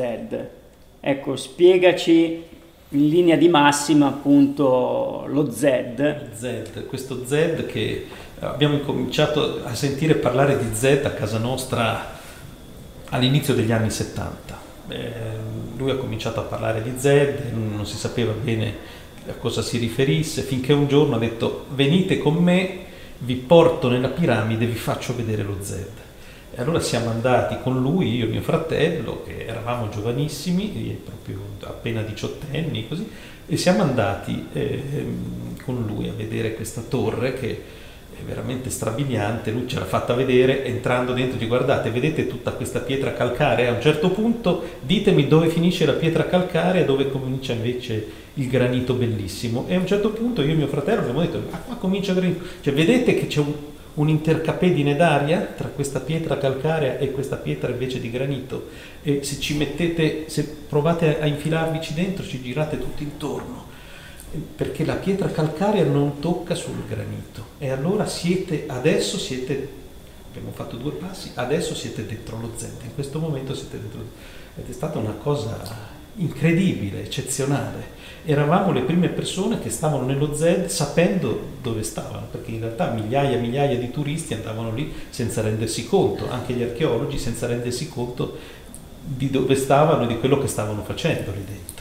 Quindi è una cosa incredibile. Questa torre è una torre che è dentro la piramide e quindi è completamente nascosta, ma è nascosta ma è sotto gli occhi di tutti poi in realtà, come vi dicevo. Quindi però è nascosta molto molto bene da questo grandissimo coperchio. Quindi papà diceva sempre la piramide non è una tomba, ma la piramide è un gigantesco coperchio che serve per nascondere qualche cosa. E siccome noi in quel periodo c'era la guerra, una delle tante guerre arabo-israeliane, per cui c'erano tutti questi sacchetti di sabbia che anche davanti al museo del Cairo che nascondevano tante cose. Allora lui diceva, vedete la stessa cosa identica. Qui mettono i sacchetti di sabbia e per proteggere lo Z hanno messo tantissime eh, pietre di calcare a forma di piramide che la proteggono. Ma le altre piramidi, papà, lo, le altre piramidi sono fatte dopo, ma per copiare una cosa, ma senza sapere perché in realtà il motivo della piramide, della grande piramide è, è stato, di costruzione, è proprio quello, cioè è quello di proteggere lo Z, di nasconderlo. Alcuni anni fa hai fatto per la prima volta in assoluto, molto probabilmente al mondo, prima, un esperimento con dati scientifici all'interno proprio della grande piramide nel, mh, mm, proprio dove c'è lo Z e anche dove c'è la tomba, tra virgolette, che poi sembrerebbe dai recenti studi che poi tomba proprio non è. Ci vuoi parlare un attimo sì. di questo esperimento? Questo esperimento appunto è proprio è ehm, la dimostrazione che a un certo punto il percorso di papà si è unito al mio percorso. Lui diceva eh, qualcosa deve, deve, accadere alla mente umana perché lui, lui, la prima volta che si sdraiò nel sarcofago, io ero presente e gli feci io quella famosa fotografia che lo ritrae sdraiato nel sarcofago e lui diceva io quando mi sono sdraiato dentro al sarcofago ho avuto un, un fortissimo disorientamento di tipo temporale, non sapevo se ero lì da un'ora, da due ore, da due giorni, da cinque minuti, non, sapevo, non, non, non mi rendevo più conto di niente. Eh, molta altra gente eh, ha avuto sensazioni di questo tipo, poi dopo noi eh, siamo andati a tirar fuori, esiste quel libro di Branton, Egitto segreto, dove lui ehm, parla proprio di, anche di una, una sua esperienza vissuta dentro il sarcofago per tutta una notte, lo stesso Napoleone Bonaparte si era fatto chiudere una notte dentro il sarcofago, era uscito sconvolto, quindi tutte queste cose lo avevano portato a chiedersi ma cosa succede nel cervello umano quando si è lì dentro? Tant'è che quando avevamo fatto questo primo viaggio nel 74 c'era la famosa sensitiva Venia Misciano Sprega che anche lei si sdraiò nel sarcofago cercando di eh, captare qualcosa, però in, quella, in, quel momento era talmente tanto emozionata eh, del posto dove si trovava, di dover per forza tirar fuori qualcosa che non ha invece avuto nulla, per cui eravamo rimasti molto male, mi ricordo quella volta. Ma papà diceva qualcosa deve capitare, proviamo a fare qualcosa, tu sei un neurologo quindi prova a fare qualcosa. E allora così, ridendo e scherzando, dice vabbè dai, forse sarebbe bello fare un, una registrazione di un'attività elettrica cerebrale, ma come facciamo? No?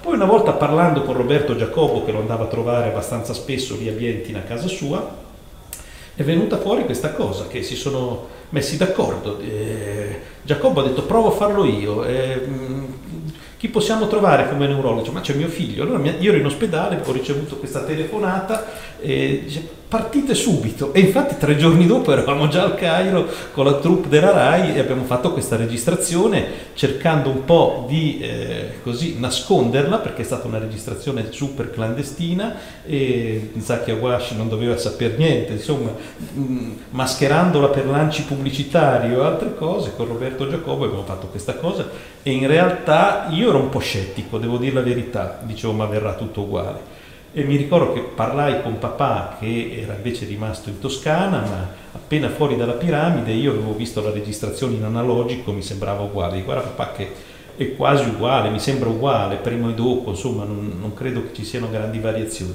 E papà disse cerca bene, fai bene tutta l'analisi, falla bene, vedrai che troverai delle differenze.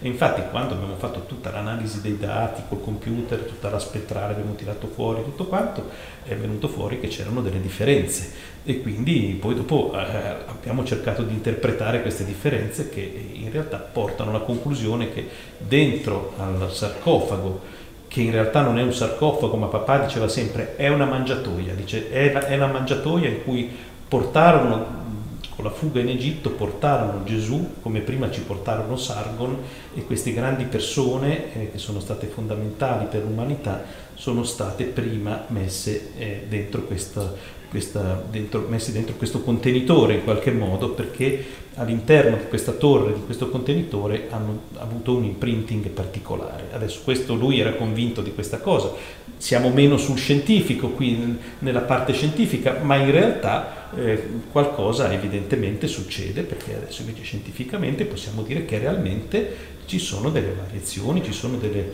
eh, produzione elettrica cerebrale diversa e poi eh, da questo poi siamo arrivati a fare delle estrapolazioni, a dire che forse questo tipo di attività cerebrale, che è in realtà una diffusione del ritmo alfa su tutto l'encefalo, si può creare anche in altre in altre ah, su tutto l'encefalo, su non tutto in determinate aree particolari. È un'attivazione particolarmente eh, nei lobi frontali dove il ritmo alfa non si vede mai, ma su tutto l'encefalo, proprio mm, eh, si attivano tutti a corona quasi, si attivano tutte le aree cerebrali e molto molto anche la parte frontale, c'è un'attivazione frontale molto forte che normalmente non si ha mai, l'attivazione frontale riescono ad ottenerla solamente eh, i meditatori molto forti, fa, chi fa meditazione oppure i guru, questi ehm, che riescono a abbassare molto anche il battito cardiaco, queste persone che hanno un allenamento molto molto particolare, oppure è stato visto, e qui anche abbiamo fatto degli studi di comparazione,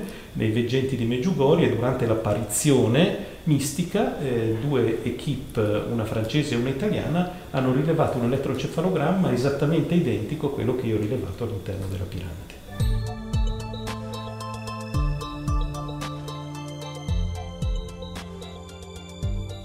Tuo padre aveva un certo tipo di idea appunto che diceva la piramide serve ad occultare lo Z, però ancora prima lo Z si trovava all'aperto si trovava?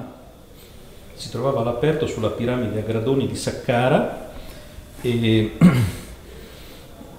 poi a un certo punto è stato smontato, questo è proprio scritto nel libro di Enoch, se lo, lo leggete bene trovate questa cosa, è stato portato, nascosto dentro alla, alla piramide, alla grande piramide, quindi è stato smontato ed è stato nascosto. Quindi evidentemente è accaduto qualcosa eh, in realtà forse la fine di un'era dell'umanità, adesso eh, l'idea di papà era un po' questa, e per cui eh, l'uomo eh, ha deciso di eh, nascondere e di non eh, rendere più visibile lo Z.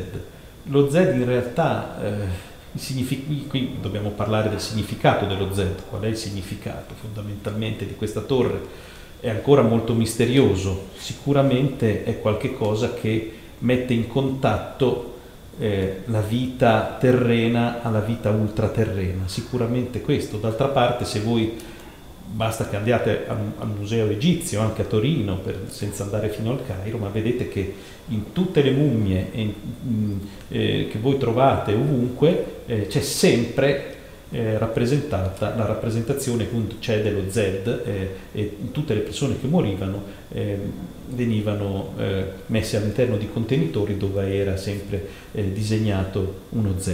Per cui lo Z è, è, è un ponte di, di, trapasso tra l'aldilà e l'aldilà, quindi eh, serve per poter mettere in contatto l'uomo con l'aldilà, con quello che è al di fuori della Terra. Ma ancora di questo ne sappiamo molto poco. Certamente ci sono delle cose che oggi eh, anche la fisica eh, sta eh, cercando di spiegare, no? quindi ehm, sulla spazio-temporalità per esempio, la, come, come mm, noi siamo completamente, noi esseri viventi siamo completamente schiavi dello spazio-tempo, in realtà eh, le dimensioni possono essere però eh, diverse, quindi eh, forse lo Z è implicato anche in, questa, in, questo tipo di cambiamento che ci potrebbe essere dell'uomo. E l'uomo in realtà, il mistero è proprio questo, no? noi non sappiamo cosa, ci,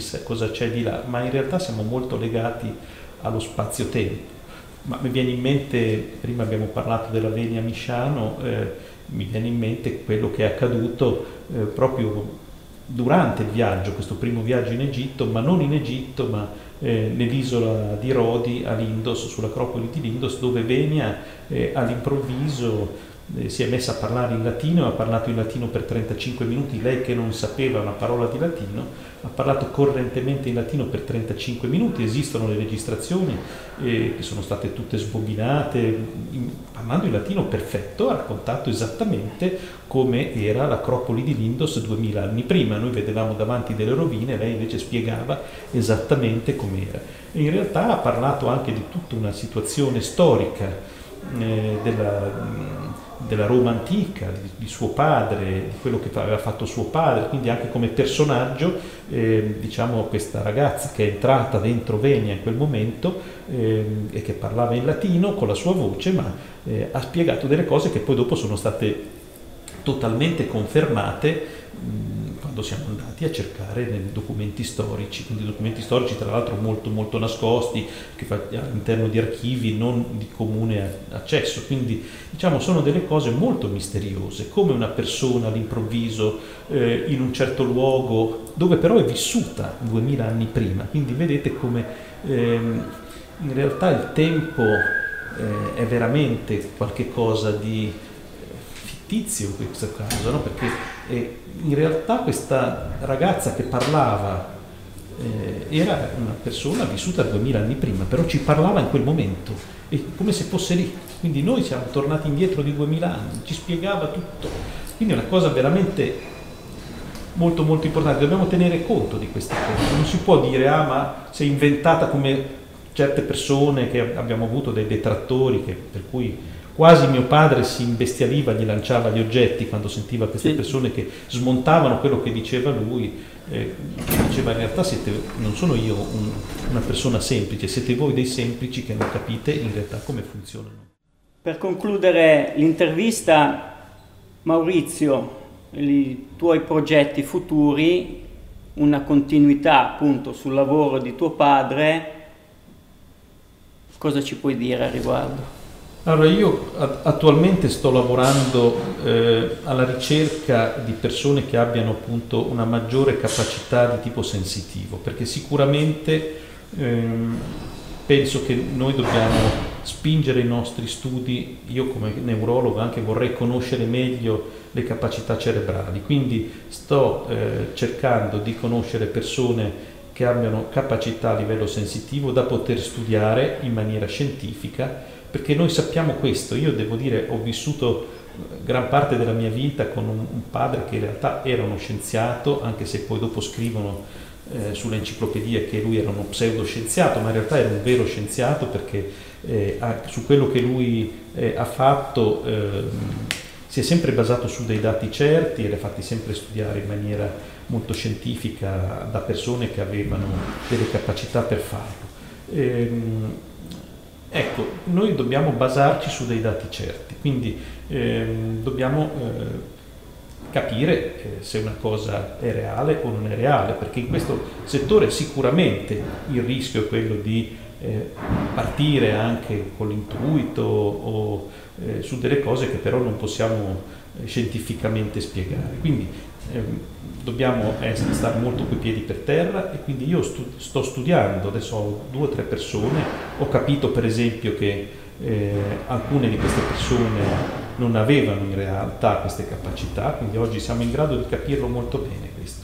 Io riesco a capire, eh, vedendo i ritmi elettrici cerebrali, come eh, il cervello di una persona funziona in determinati momenti. Quindi sicuramente dovremmo studiare ancora meglio, cioè questi sensitivi hanno delle capacità che secondo me noi pure abbiamo, tutti abbiamo, solo che loro riescono a tirarle fuori meglio queste capacità. Per esempio eh, nelle Marche abbiamo avuto una grandissima eh, sensitiva che era la Pasqualina Pezzola che eh, era in realtà una contadina, ma lei era una persona che aveva delle capacità incredibili eh, che sono state studiate anche da Inardi, da Cassoli, che erano amici e che mio padre e che eh, io ricordo benissimo, insomma, ecco, medici e psichiatri che hanno eh, studiato ehm, la, le capacità cognitive, le capacità neurologiche di queste persone. Quindi io sto lavorando a questo livello. Eh, certamente eh, c'è anche eh, il discorso all'interno di questo di approfondire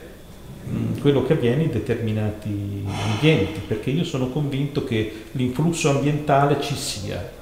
Eh, ci sono sicuramente delle energie che noi non riusciamo a, a misurare ancora, che, per le quali siamo ancora molto indietro, ma ehm, penso che eh, mh, dovremmo studiarle meglio certe cose, insomma sicuramente dovremmo studiarle meglio, io mi sto impegnando per fare questo, per cui mi viene in mente per esempio tutto quello che è collegato eh, sempre nell'ambiente delle piramidi, alle piramidi di Bosnia per esempio, dove è stato riferito che appunto avvengono delle cose molto strane.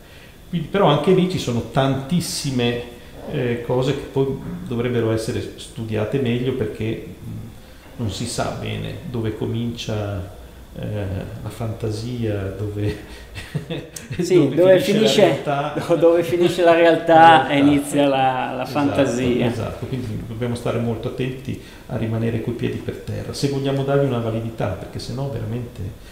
Ehm, ecco, io penso questo, che il lavoro di mio padre è molto invece collegato eh, e anche quello che lui ha detto negli ultimi anni, ha scritto dei libri che secondo me sono veramente... Eh, una fonte inesauribile di, di cose nuove eh, dalle quali possiamo eh, partire per andare avanti e studiare meglio tutta questa, questa, questo mistero che è collegato alla nostra vita e allo stare sulla Terra.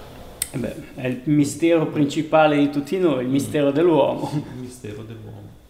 Ti ringrazio grazie voi, grazie per l'intervista e per la partecipazione al nostro convegno. Bene, però la domanda più importante l'abbiamo fatta chi ha fatto lo? Chi, eh, Quando... chi, chi, lo sa? Eh, chi... Papà diceva eh, fatto il, ha fatto lo Z, allora eh, dovreste leggere il libro Atlantide Mistero Svelato. Lui diceva sono stati gli Atlantidei, ma gli Atlantidei chi sono in eh, realtà? Eh, perché, perché Atlantide non era un'isola che poi è stata sommersa, Atlantide era tutta una serie di civiltà che erano civiltà avanzatissime, prediluviane avanzatissime che si trovavano un po' su su tutto il globo terrestre, quindi eh, le piramidi del Perù, mi viene in mente le, le, piramidi di Bosnia, le piramidi di Egitto, era tutta una fascia, una certa fascia di, di civiltà, di civiltà che si trovavano diffuse su tutta la Terra. È come dire l'Europa, dire sì, l'America, no? adesso Atlantide E lo Z aveva un significato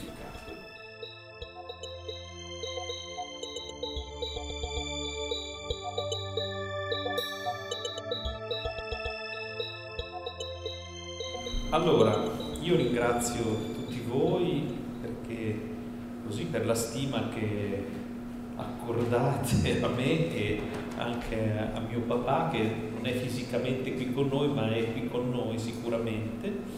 E questa sera, così in maniera, io spero, semplice, eh, vi porterò eh, un po' a spasso nel tempo eh, in modo che vi racconto quello che è stato il percorso eh, diciamo di formazione mia che è avvenuto volente o nolente potrei dire vicino a mio padre che col suo influsso, voi chi l'ha conosciuto sa bene qual era l'influsso di Mario quindi lui ti coinvolgeva anche se tu non volevi essere coinvolto, per cui ecco, diciamo che io sono sempre stato un po' critico perché volevo essere molto scientifico nelle cose, e, ma anche lui era scientifico, dopo vedrete che anche lui era molto scientifico in realtà, perché però lui si divertiva a dire io non sono scientifico, e invece era scientifico.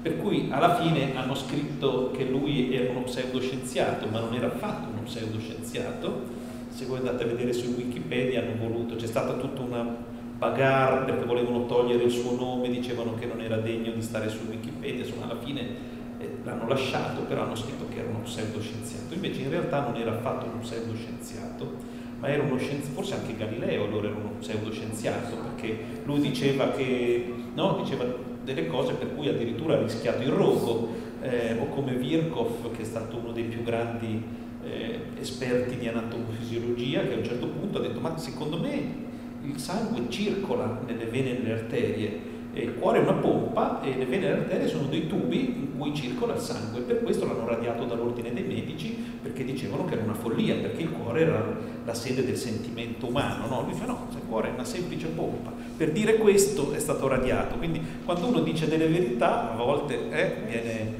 eh, o tacciato per pseudoscienziato oppure viene proprio allontanato eh, oppure come nel caso di Galileo rischia il rogo. Mm?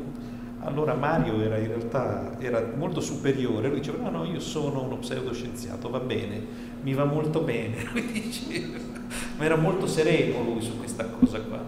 Vedete, io adesso vi ho portato un piccolissimo ricordo perché essendo lui non presente, eh, devo dire io un po' quello che è stato il suo discorso formativo anche sul, sul perché lui quando io ero bambino lui non si interessava di queste cose. Poi a un certo punto nel 1965 c'è stato qualcosa che gli ha cambiato la vita, perché lui fa un viaggio in Egitto e tra l'altro da questo viaggio in Egitto poi è arrivata mia sorella Ada, per chi la conosce, insomma Ada è stata concepita in Egitto, lui dice, però gli ha cambiato la vita anche da un altro punto di vista. E quindi lui perché gli cambia la vita? Perché lui entra dentro la piramide e quando entra nella piramide come un semplice turista, eh, lui da ingegnere si rende conto che questa piramide è completamente diversa dalle altre piramidi e che è costruita in un modo assolutamente folle, dice ma è una follia costruire una piramide in questo modo, oppure c'è un significato, ci deve essere un significato. E lui ha cominciato a studiare Papà era una persona, era un grande studioso, quindi era una persona molto profonda, sapeva le lingue antiche, era molto appassionato, eh, da, fin dai tempi del liceo classico era appassionato di lingue antiche. Ma piano piano, nel corso degli anni, dal 65 in poi, si è formata proprio tutta la sua, eh, la sua non solo la sua teoria, ma la sua mente, io direi, la sua profondità culturale in questo campo, che parte quindi da un aspetto puramente tecnico, meccanico di costruzione di un edificio, cioè parte da lì.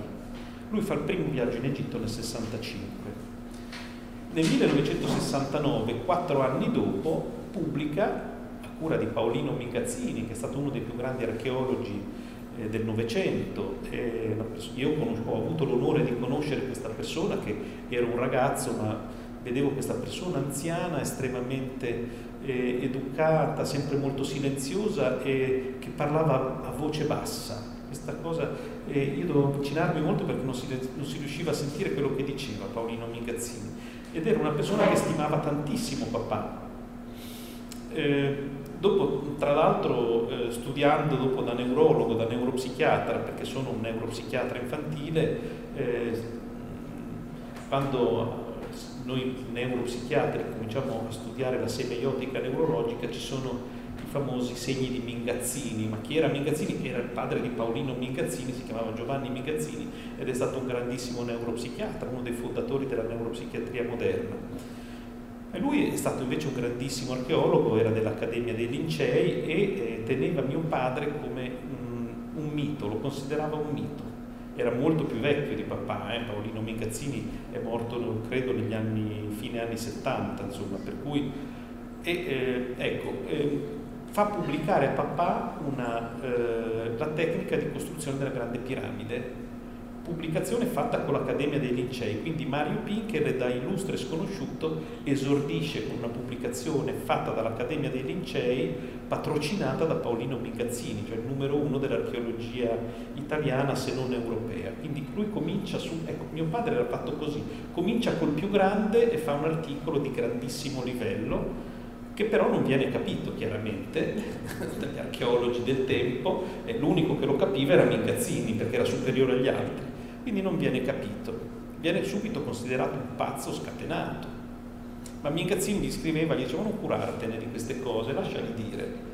Nel 1973 pubblica un libro che è un best seller che dopo lui ha ripubblicato con la Filelfo, che era la sua casa editrice. A un certo punto lui dice: Ok, mi faccio una casa editrice mia che pubblicherà solo i miei libri. per cui ha fatto 80, più di 80 titoli diversi e con la Filelfo, che era la sua casa editrice, e eh, che è andata avanti poi finché papà aveva le forze fisiche per portarla avanti. Poi a un certo punto l'ha chiusa perché non ce la faceva più. E questo primo libro si intitola Come esplose la civiltà, però la fa prima con Armenia e poi la Repubblica con la Fidelfo, un libro bellissimo secondo me che per noi giovani è stato veramente una cosa, ci ha aperto molto la mente devo dire. Ma nel 74, e vedete tra il 73 e il 74 si fa, adesso vedrete, si fa questo viaggio memorabile, che è un viaggio memorabile in Egitto, e lui pubblica nel 74 la Grande Piramide e quindi questa pubblicazione rappresenta la scoperta dello Z, cioè lo Z viene pubblicato la parola Z per la prima volta nel 1974 col libro La Grande Piramide. Dopo adesso la Grande Piramide l'ha rifatta la macro, c'è la, eh, la Grande Piramide e lo Z si intitola ed è, ed è edito dalla macro. Dal 75 al 2012 che cosa fa? Scrive centinaia di cose, cioè una, una eh, un continuo pubblicare cose nuove e piano piano ci si sposta sempre su un, aspetto sempre più spirituale. Alla fine lui diventa sempre, sempre, eh, aumenta questa, questa, sua spiritualità e le ultime sue pubblicazioni sono proprio sul, sulle religioni, sui Vangeli, sul Corano, sul significato del Corano che lui invece eh, rivaluta moltissimo e quindi eh, L'ultima, l'ultima, è uscita, l'ultima sua pubblicazione pochi mesi prima della sua morte, perché poi aveva lasciato anche tante cose quasi finite che poi sono in realtà siamo riusciti a completarle anche con Giuliana, la sua compagna, che l'ha seguito negli ultimi 30 anni direi e che eh, è, stata, è, stata, sempre accanto, anche lei una brava archeologa eh, che in questo insomma soprattutto per l'aspetto più formale e scientifico. Giuliana l'ha aiutato molto.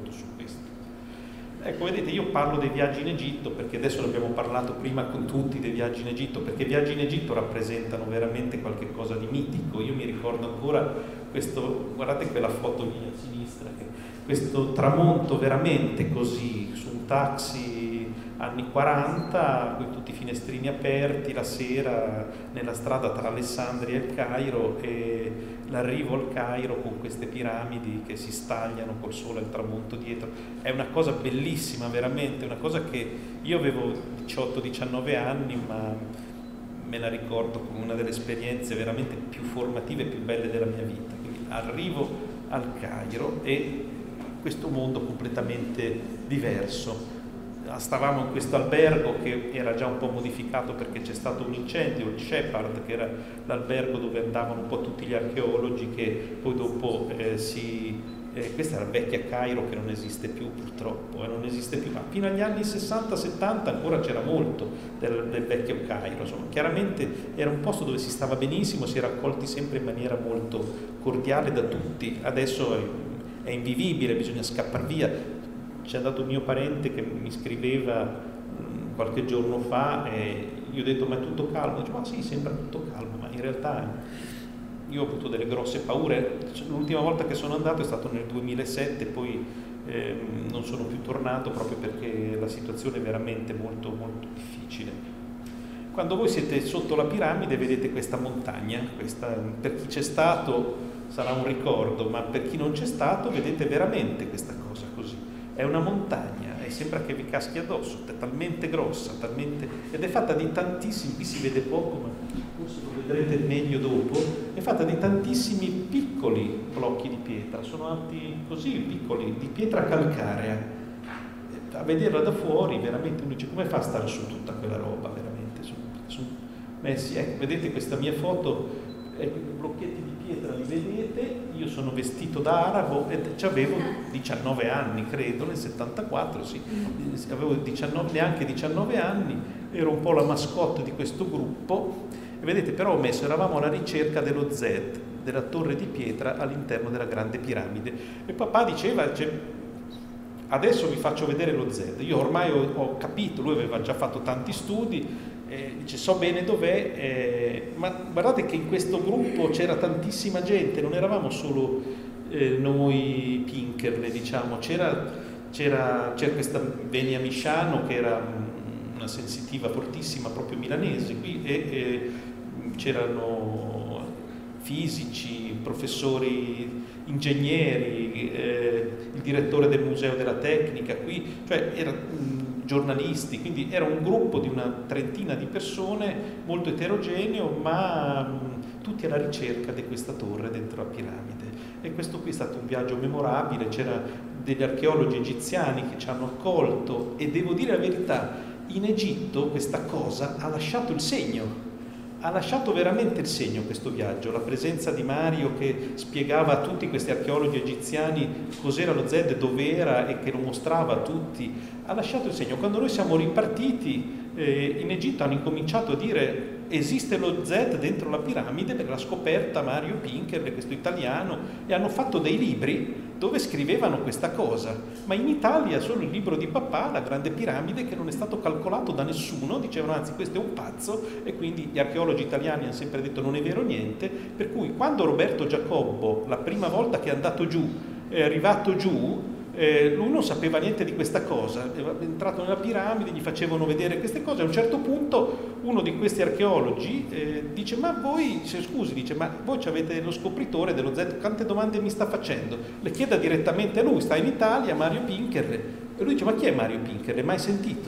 Per cui è tornato in Italia, ha fatto questa telefonata a papà dicendo ma lei pensava che fosse anche morto, ma vent'anni fa sta cosa e Mario Pinker gli disse no no, vuol venire le spiego tutto. E allora lui in un suo libro Giacoppo scrive questo arrivo nella torre di Bientina, nel grattacielo di Bientina, è tutta una giornata. Dice, pensavamo di, siamo arrivati lì alle 9 della mattina, pensavamo di stare lì un'oretta, fargli un'intervista e a mezzanotte invece eravamo ancora lì, abbiamo mangiato insieme tutto il pomeriggio, tutta la troupe lì, sono stati, perché lui non finiva mai di raccontare, di spiegare, di, quindi anche lui è rimasto totalmente affascinato.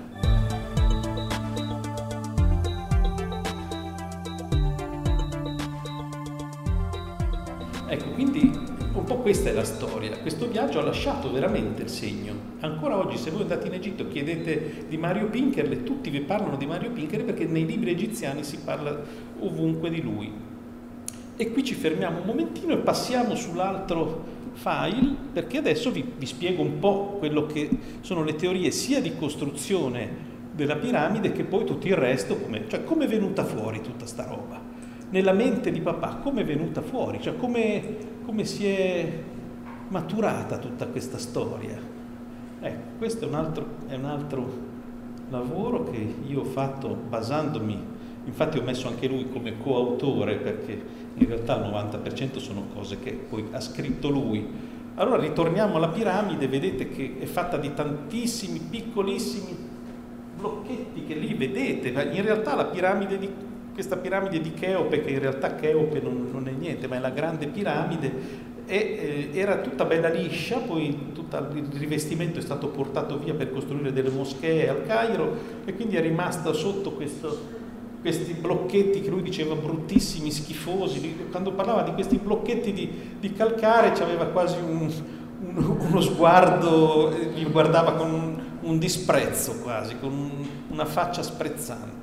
Ecco, lui diceva, ma che cos'è? Qual è il significato di questo monumento? Gli archeologi, anche di oggi, dicono è una tomba. È una tomba, ma quando, quando mai una tomba mi ricordo che parlando con Giacobbo, proprio prima di fare il mio esperimento, lui dice: Ma come può essere una tomba se dentro questa tomba ci sono delle prese d'aria? Quando uno vuole, ma anche nelle tombe di tutti i nostri cimiteri, sono sigillate ermeticamente perché un morto puzza e in ogni caso si cerca di non far entrare l'aria dentro. Quindi metterci già delle prese d'aria si capisce già che non è una tomba, già da quello subito si capisce. Quindi basta avere un po' di intelligenza, far funzionare il cervello E, e, quindi la prima cosa dice, la piramide non è una tomba. Lui subito dice, non è una, ma che cos'è allora se non è una tomba? È un gigantesco coperchio. Io vi dico proprio le stesse parole che lui ogni volta che noi parlavamo di queste cose, o che veniva della gente a trovarlo a Palombina o a Vientina, lui diceva sempre queste cose. È un gigantesco coperchio per nascondere cosa? Per nascondere lo Z. Vedete cosa, cosa nasconde? Cosa nasconde? Nasconde questa torre misteriosa ed è sempre stato un mistero, un mistero tant'è che vedete Napoleone in questa stampa dell'epoca, Napoleone era stato, papà diceva guarda che Napoleone è andato in Egitto solo per questa cosa qua, la campagna d'Egitto in realtà mm, non è una campagna militare, lui l'ha, lui l'ha, trasformata in campagna militare per dargli un significato, per finanziarla, ma lui in realtà era enormemente, Napoleone era un uomo di grande cultura, ne sapeva molto, cioè, ma lui era enormemente attratto dalla civiltà egizia e pre-egizia e quindi lui si porta dietro in questo viaggio, questa doveva essere una campagna militare, ma si porta i più grandi archeologi, i più grandi scienziati dell'epoca, se li porta dietro con lui. E lui però quando arriva lì dice io voglio passare una notte qua dentro, da solo, quindi tutti fuori, per favore, lui arriva e si sdraia dentro il sarcofago. Quindi evidentemente lui aveva letto, aveva capito qualcosa, che lì dentro succedeva qualcosa, doveva capitare qualcosa. Si sdraia lì, fa uscire tutti e la mattina esce assolutamente stravolto, sconvolto e non vuole raccontare a nessuno quello che è successo quella notte, che era da solo lì dentro non lo vuole raccontare a nessuno. Solo eh, nei suoi diari di Sant'Elena lui, lui, accenna, poco prima di morire, accenna a quello che è successo e lui dice a, al suo Marchand, che era quello che prendeva le sue, eh, le sue memorie, dice io non posso dire quello che è successo perché nessuno mi crederebbe e allora sminuirei anche tutto quello che ho fatto nella mia vita perché direbbero questo è un pazzo. Quindi non vi dirò quello che è successo perché è una cosa talmente incredibile che nessuno eh, potrebbe credermi. Vedete quest'altra sotto invece è la foto eh, di Mario fatta da me, l'ho fatta io, questa foto sempre nel 74 quando lui eh, vuole sdraiarsi, anche lui dice io voglio sdraiarmi e eh, voglio ehm, stare qui, lasciatemi qua qualche minuto. Dopo un po' lui comincia a dare un po' in agitazione perché eh, pensa di essere stato dentro ehm, un giorno, due giorni, non lo so, dice ma portate, abbiamo passato la notte qua, eh, no, era completamente disorientato nel tempo. Questa per lui è stata un'esperienza eh, molto importante perché poi dopo lui ne ha sempre parlato, dice guardate che dentro questo sarcofago, che non è un sarcofago, perché non, è, non è stato mai trovato il coperchio di questo sarcofago, quindi la stanza non è una tomba, il sarcofago non è un sarcofago, che, che, qual è il significato? No? E lì dentro cambia la percezione spazio-temporale, lui percepisce questo, ma non solo, quindi è cambiata a Napoleone, ma è cambiata a Paul Branton, che è un altro, è un altro scrittore di archeologia, possiamo dire, e anche lui ha, dormito una notte, si è fatto chiudere una notte lì dentro e anche lui ha raccontato in un suo libro che si intitola Egitto segreto, ha raccontato questa storia della notte passata lì dentro.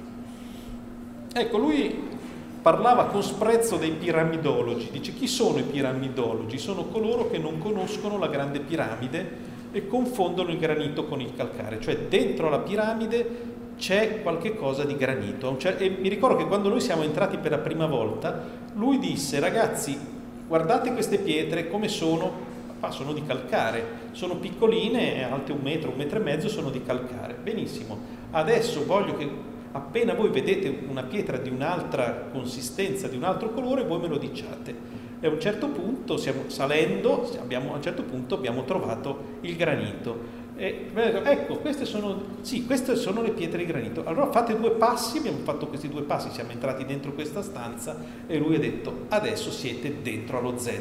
Siamo nello Z, siete entrati nello Z e sapete, voi per primi sapete, siete consci di essere dentro lo Z. Siamo dentro questa torre che non c'entra niente con il resto della piramide, ma è solamente nascosta dai, dai migliaia e migliaia di blocchi di calcare, ma vedete che è tutta di granito, quindi è una costruzione completamente diversa, quindi sono due costruzioni diverse una dentro l'altra. E vedete in questo schema che questo è, è un libro fatto da lui, è molto semplice, dice serve, è un libro molto semplice che serve per i piramidologi per far capire come è fatta la piramide dentro, perché se no non capiscono come è fatta.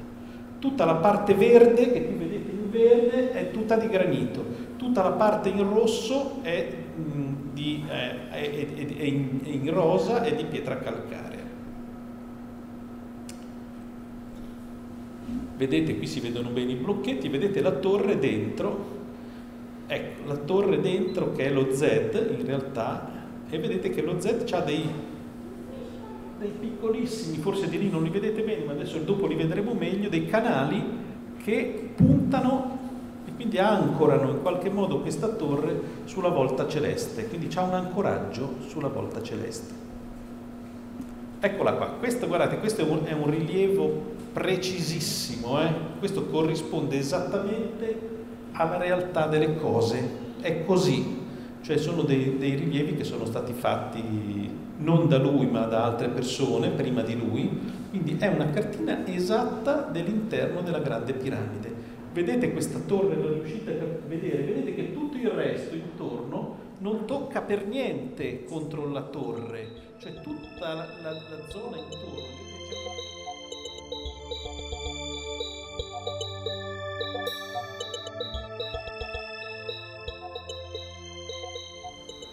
Allora, ieri ho fatto una conferenza su tutto il discorso delle vibrazioni, sulla simpatia eh, armonica dell'uomo nei confronti del corpo, la musica delle sfere, eccetera, eccetera. Spero un domani con Maurizio di riuscire a fare un qualcosa di congiunto che unisca la scienza moderna con la scienza antica. Così ti ho buttato anche il titolo e siamo a posto. Oggi invece in nome del titolo della conferenza, che è l'alba dell'umanità, enigma uomo e di origini, ho deciso di improntare tutta quanta la conferenza sul discorso delle scoperte geografiche, dei viaggi, della cartografia, fino ad arrivare a, eh, alla scoperta dell'Eldorado. Okay. E anche questo ho notato, cioè ho scoperto adesso di avere un ottimo precursore. Eh, tutto parte da eh, questa mappa che vedete rappresentata, che qualcuno di voi ha già visto, che si trova in un castello, in, in un palazzo rinascimentale Valtellina ed è una mappa della Terra. Io ho sempre sostenuto essere la Terra come emerge dopo il diluvio universale. Ho trovato una mappa di Kircher, che è un allievo prediletto, anche se a distanza di molti anni, e quindi non eh, in termini diretti, di Leonardo da Vinci, probabilmente anche perché ha avuto la possibilità di accedere a moltissimo suo materiale. La riprova è il eh, manoscritto di voi, tutti quanti non riescono a decifrare, ma è chiaramente un eh, manoscritto fatto da Leonardo in epoca molto giovanile, quando già si trovava a Milano, e ripetitivo di quei codici e manoscritti bizantini che lui aveva potuto avere modo di studiare. In calcia questo planisfero non si vede, ma è un'iscrizione qua sotto incisa eh, c'è scritto a Terra Australis anno 1459 se non un plenatorio, quindi la Terra Australe nell'anno 1459, così come non, appena, così come non ancora completamente scoperta. Sotto il profilo eh, linguistico ha una, una, denuncia abbastanza chiara, no? è l'anticipazione di un qualcosa che eh, poi verrà scoperto più avanti. L'anno 1459 è molto importante perché rimanda a tutta una serie di eventi, che sono la creazione dell'Accademia Neoplatonica, eh, la creazione del, della pittura da parte di Carlozzo Gozzoli della Cappella dei Magi in, Cappella, in eh, Palazzo Medici Riccardi, la creazione del, del mappamondo di Fra Mauro, insomma è un anno in cui intervengono tutta una serie di cose molto importanti, chiaramente non in termini casuali, probabilmente una cosa è la risposta all'altra che è la risposta all'altra, in termini molto politici e strategici, ma è anche l'anno in cui il giovanissimo Leonardo che è questo che vediamo rappresentato in tre eh, dipinti, lascia Firenze e viene mandato qui a Milano, nel Ducato eh, degli Sforzi. Milano è riduttivo perché poi in realtà passa per Lecco, va in Valtellina e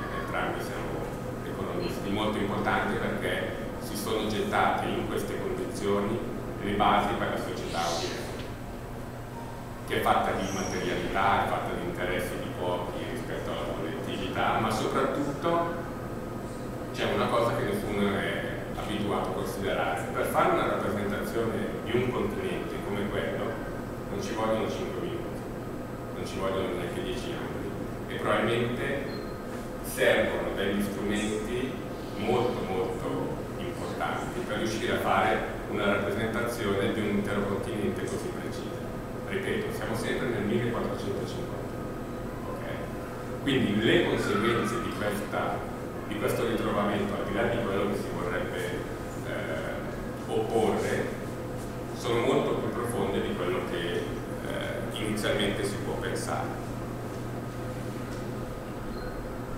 Qui andiamo a Firenze, eh, siamo nella Cappella dei Magi, Palazzo Medici Riccardi, eh, dove viene descritto il corteo che eh,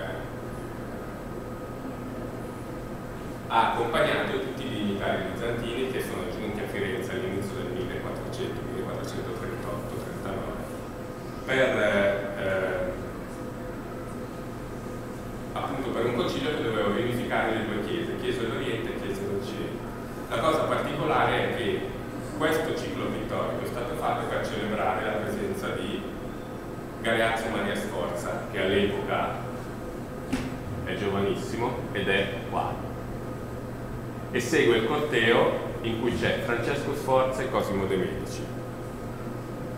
insieme a Galeazzo Maria c'è un giovane malatesta. Abbiamo ricomposto quella eh, parte di Bellina, a me molto cara, che ho descritto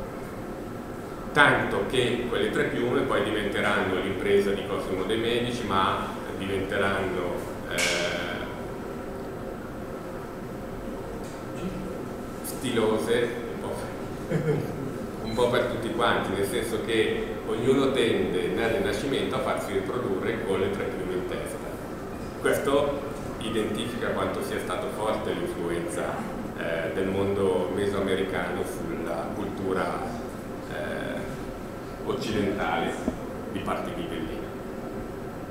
In quel dipinto nessuno ha notato che c'è una formazione rocciosa che in realtà è una rappresentazione del Sud America capovolta. Siamo sempre nel 1459. Quindi abbiamo nel palazzo della provincia di Firenze una rappresentazione del Sud America datata 1459 con la persona più importante del, della civiltà mesoamericana, pace con tempo. Non solo, ci sono rappresentate anche delle scene di caccia, quindi delle scene di vita quotidiana. Questo vuol dire che c'è una conoscenza della civiltà sudamericana che va ben oltre un'ipotetica mappa trovata in qualche libro. Ma non solo, c'è un laghetto. Questo laghetto un esperimento che prima avevo in mente di fare è collegare la testa di qualcuno che lavora per intuizione e non per ragione e vedere quale parte gli si attiva.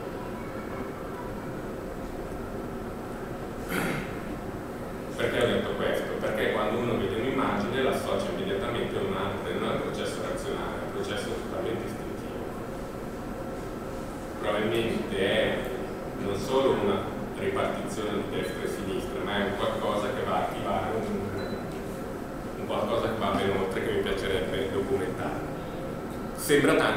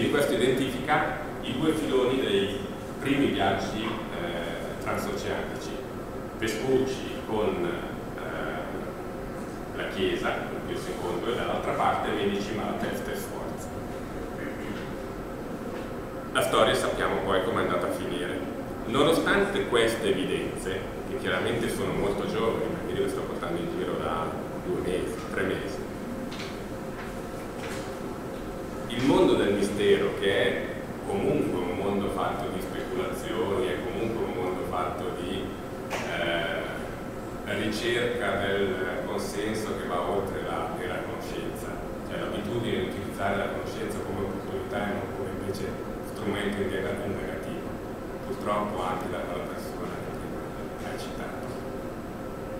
Dicevo, il mondo continua a infervorarsi per la mappa di Guinness, che è una mappa del 1513, è una mappa decisamente giovane rispetto a tutto il resto. E allora ci mettiamo a carico al centro.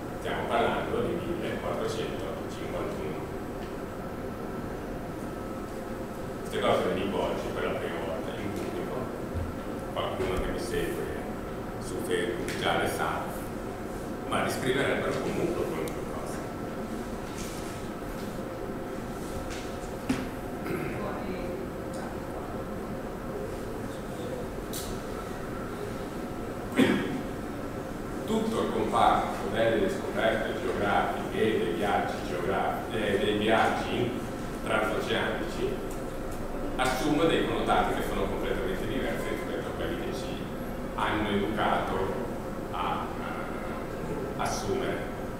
In quel palazzo che abbiamo visto prima, oltre a tutto il resto, c'è questa cosa, che esiste solo lì, non esiste dipinto al mondo che rappresenti un volo di uccelli come questo.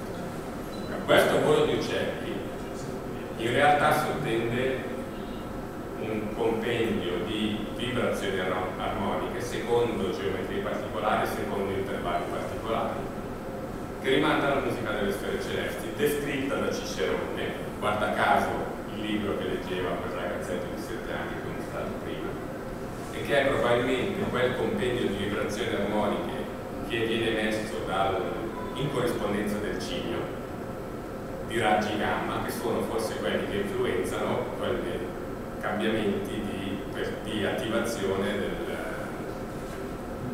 ci sono in testa.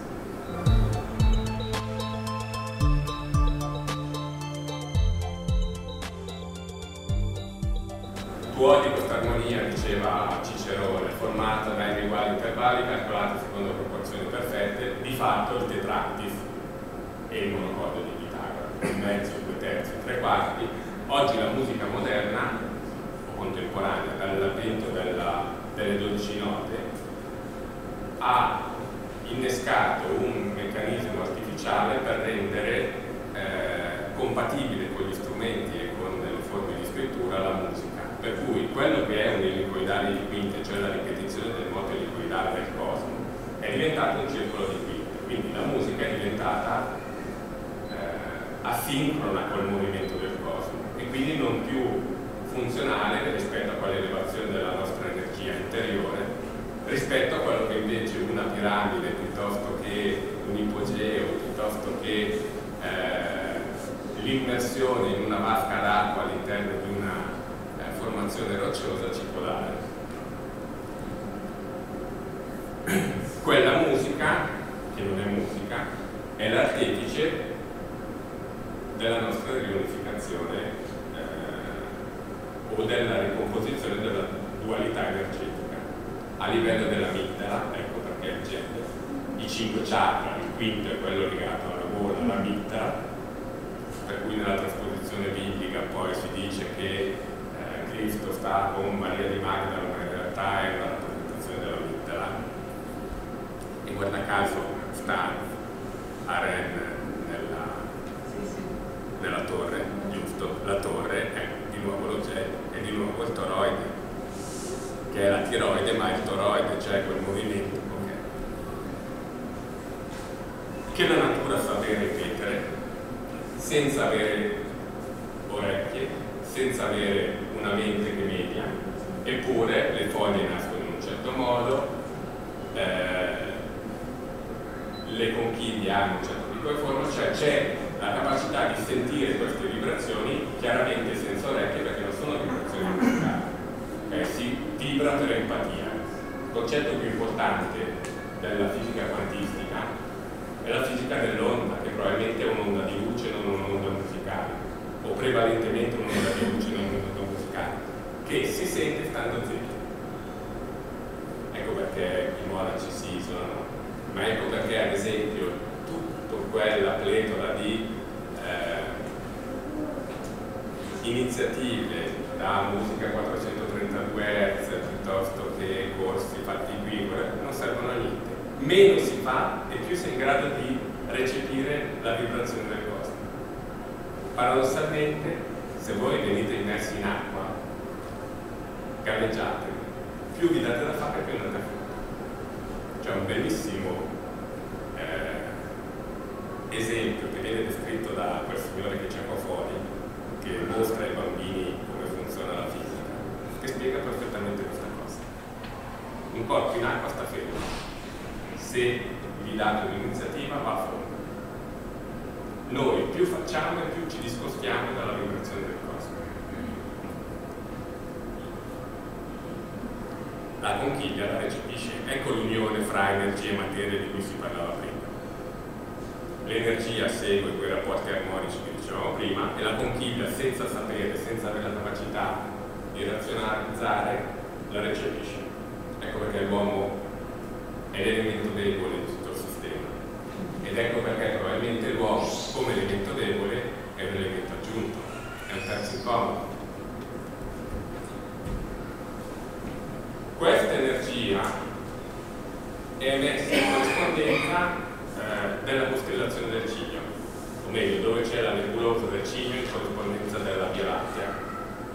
Adesso sono usciti degli articoli di giornale recentemente curando questa cosa ed è il motivo per cui io sono arrivato a scoprire quello che adesso vi presento. Cioè, contestando a Boval la sovrapposizione della, eh, delle tre stelle della cintura di Orione con eh, le tre piramidi di Giza, anche perché le tre piramidi sono coeve una all'altra e quindi una rappresentazione in quel genere non aveva senso. E identificando la costellazione del Cigno in più di un'opera di Leonardo. Quindi la costellazione del Cigno era stata eh, vincolante. A un convegno in cui c'era anche Boval ho parlato delle piramidi di Montevecchio. E dicevo, sai che a Montevecchio, a 10 km a casa mia, ci sono tre piramidi? E mi ha detto, ah, davvero. E si è girato dall'altra parte e ha iniziato a parlare con una ragazzina che c'era. E me lo sono girato un po' i coglioni, ho detto, cazzo, la prima volta che vedo Boval, 30 anni che tutti parlano di piramidi legate a Boval, eccetera, eccetera, e questo non gli frega niente. E allora sono tornato a casa, ho detto, Cigno, Cigno, Cigno, Cigno, adesso c'è Collins che si è ristradato sul Cigno, poi parrebbe che vicino alle tre piramidi c'è una sala in cui sono presenti degli uccelli, probabilmente rimangono quella rappresentazione di prima. E ho iniziato a fare tutta quella serie di indagini che istintivamente si fanno e che non si possono razionalizzare. Quindi non chiedetemi che l'ho fatto. Ho iniziato a paragonare Montevecchio con Giza, Nino con l'Ada, a analizzare le eh, linee di Nazca. A un certo punto, non so perché, ho messo una stella del triangolo estivo Deneb su Nazca, l'altra in corrispondenza all'Altair eh, di Tiahuanaco, la terza stella, che è Vega, finiva in mezzo alla foresta amazzonica. Però porca miseria, la mente razionale, razionale avrebbe detto, vabbè, in mezzo alla foresta amazzonica non c'è niente, io invece sono andato allargato, allargato, allargato, largato, questa la vediamo dopo, e ho trovato questa cosa. A un 100 km a nord da Machu Picchu, nel mezzo del nulla.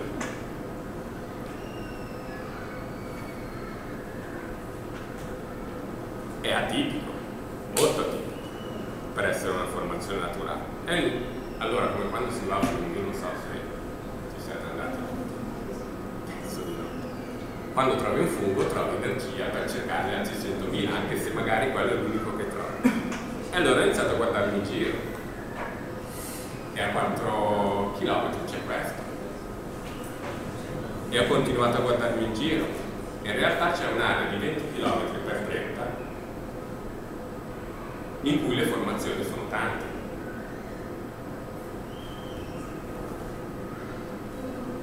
E cosa ci può essere in mezzo alla foresta a nord di Cusco e quindi di Machu Picchu che rappresenti una città di 30 km per 20? Apparentemente niente, perché quando i conquistadori spagnoli hanno inseguito i nativi e questi si sono ritirati nella cittadella fondata dai Cari, eh, hanno preso e si sono corsi verso est. E quindi lei ha reso conto che l'accettazione della presenza dei Paititi è rispetto a Cusco a est, ma quando dovete aggirare una montagna andate a est per andare a nord, in realtà c'è la via diretta per andare a nord, però questo è. E allora lì nessuno ha mai cercato questa cittadella però a est c'è un qualcosa.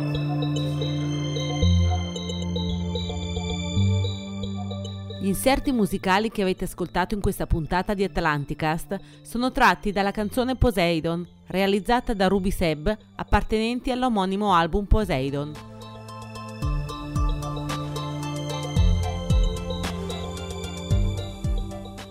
Sponsorizzato da www.gardenmary.com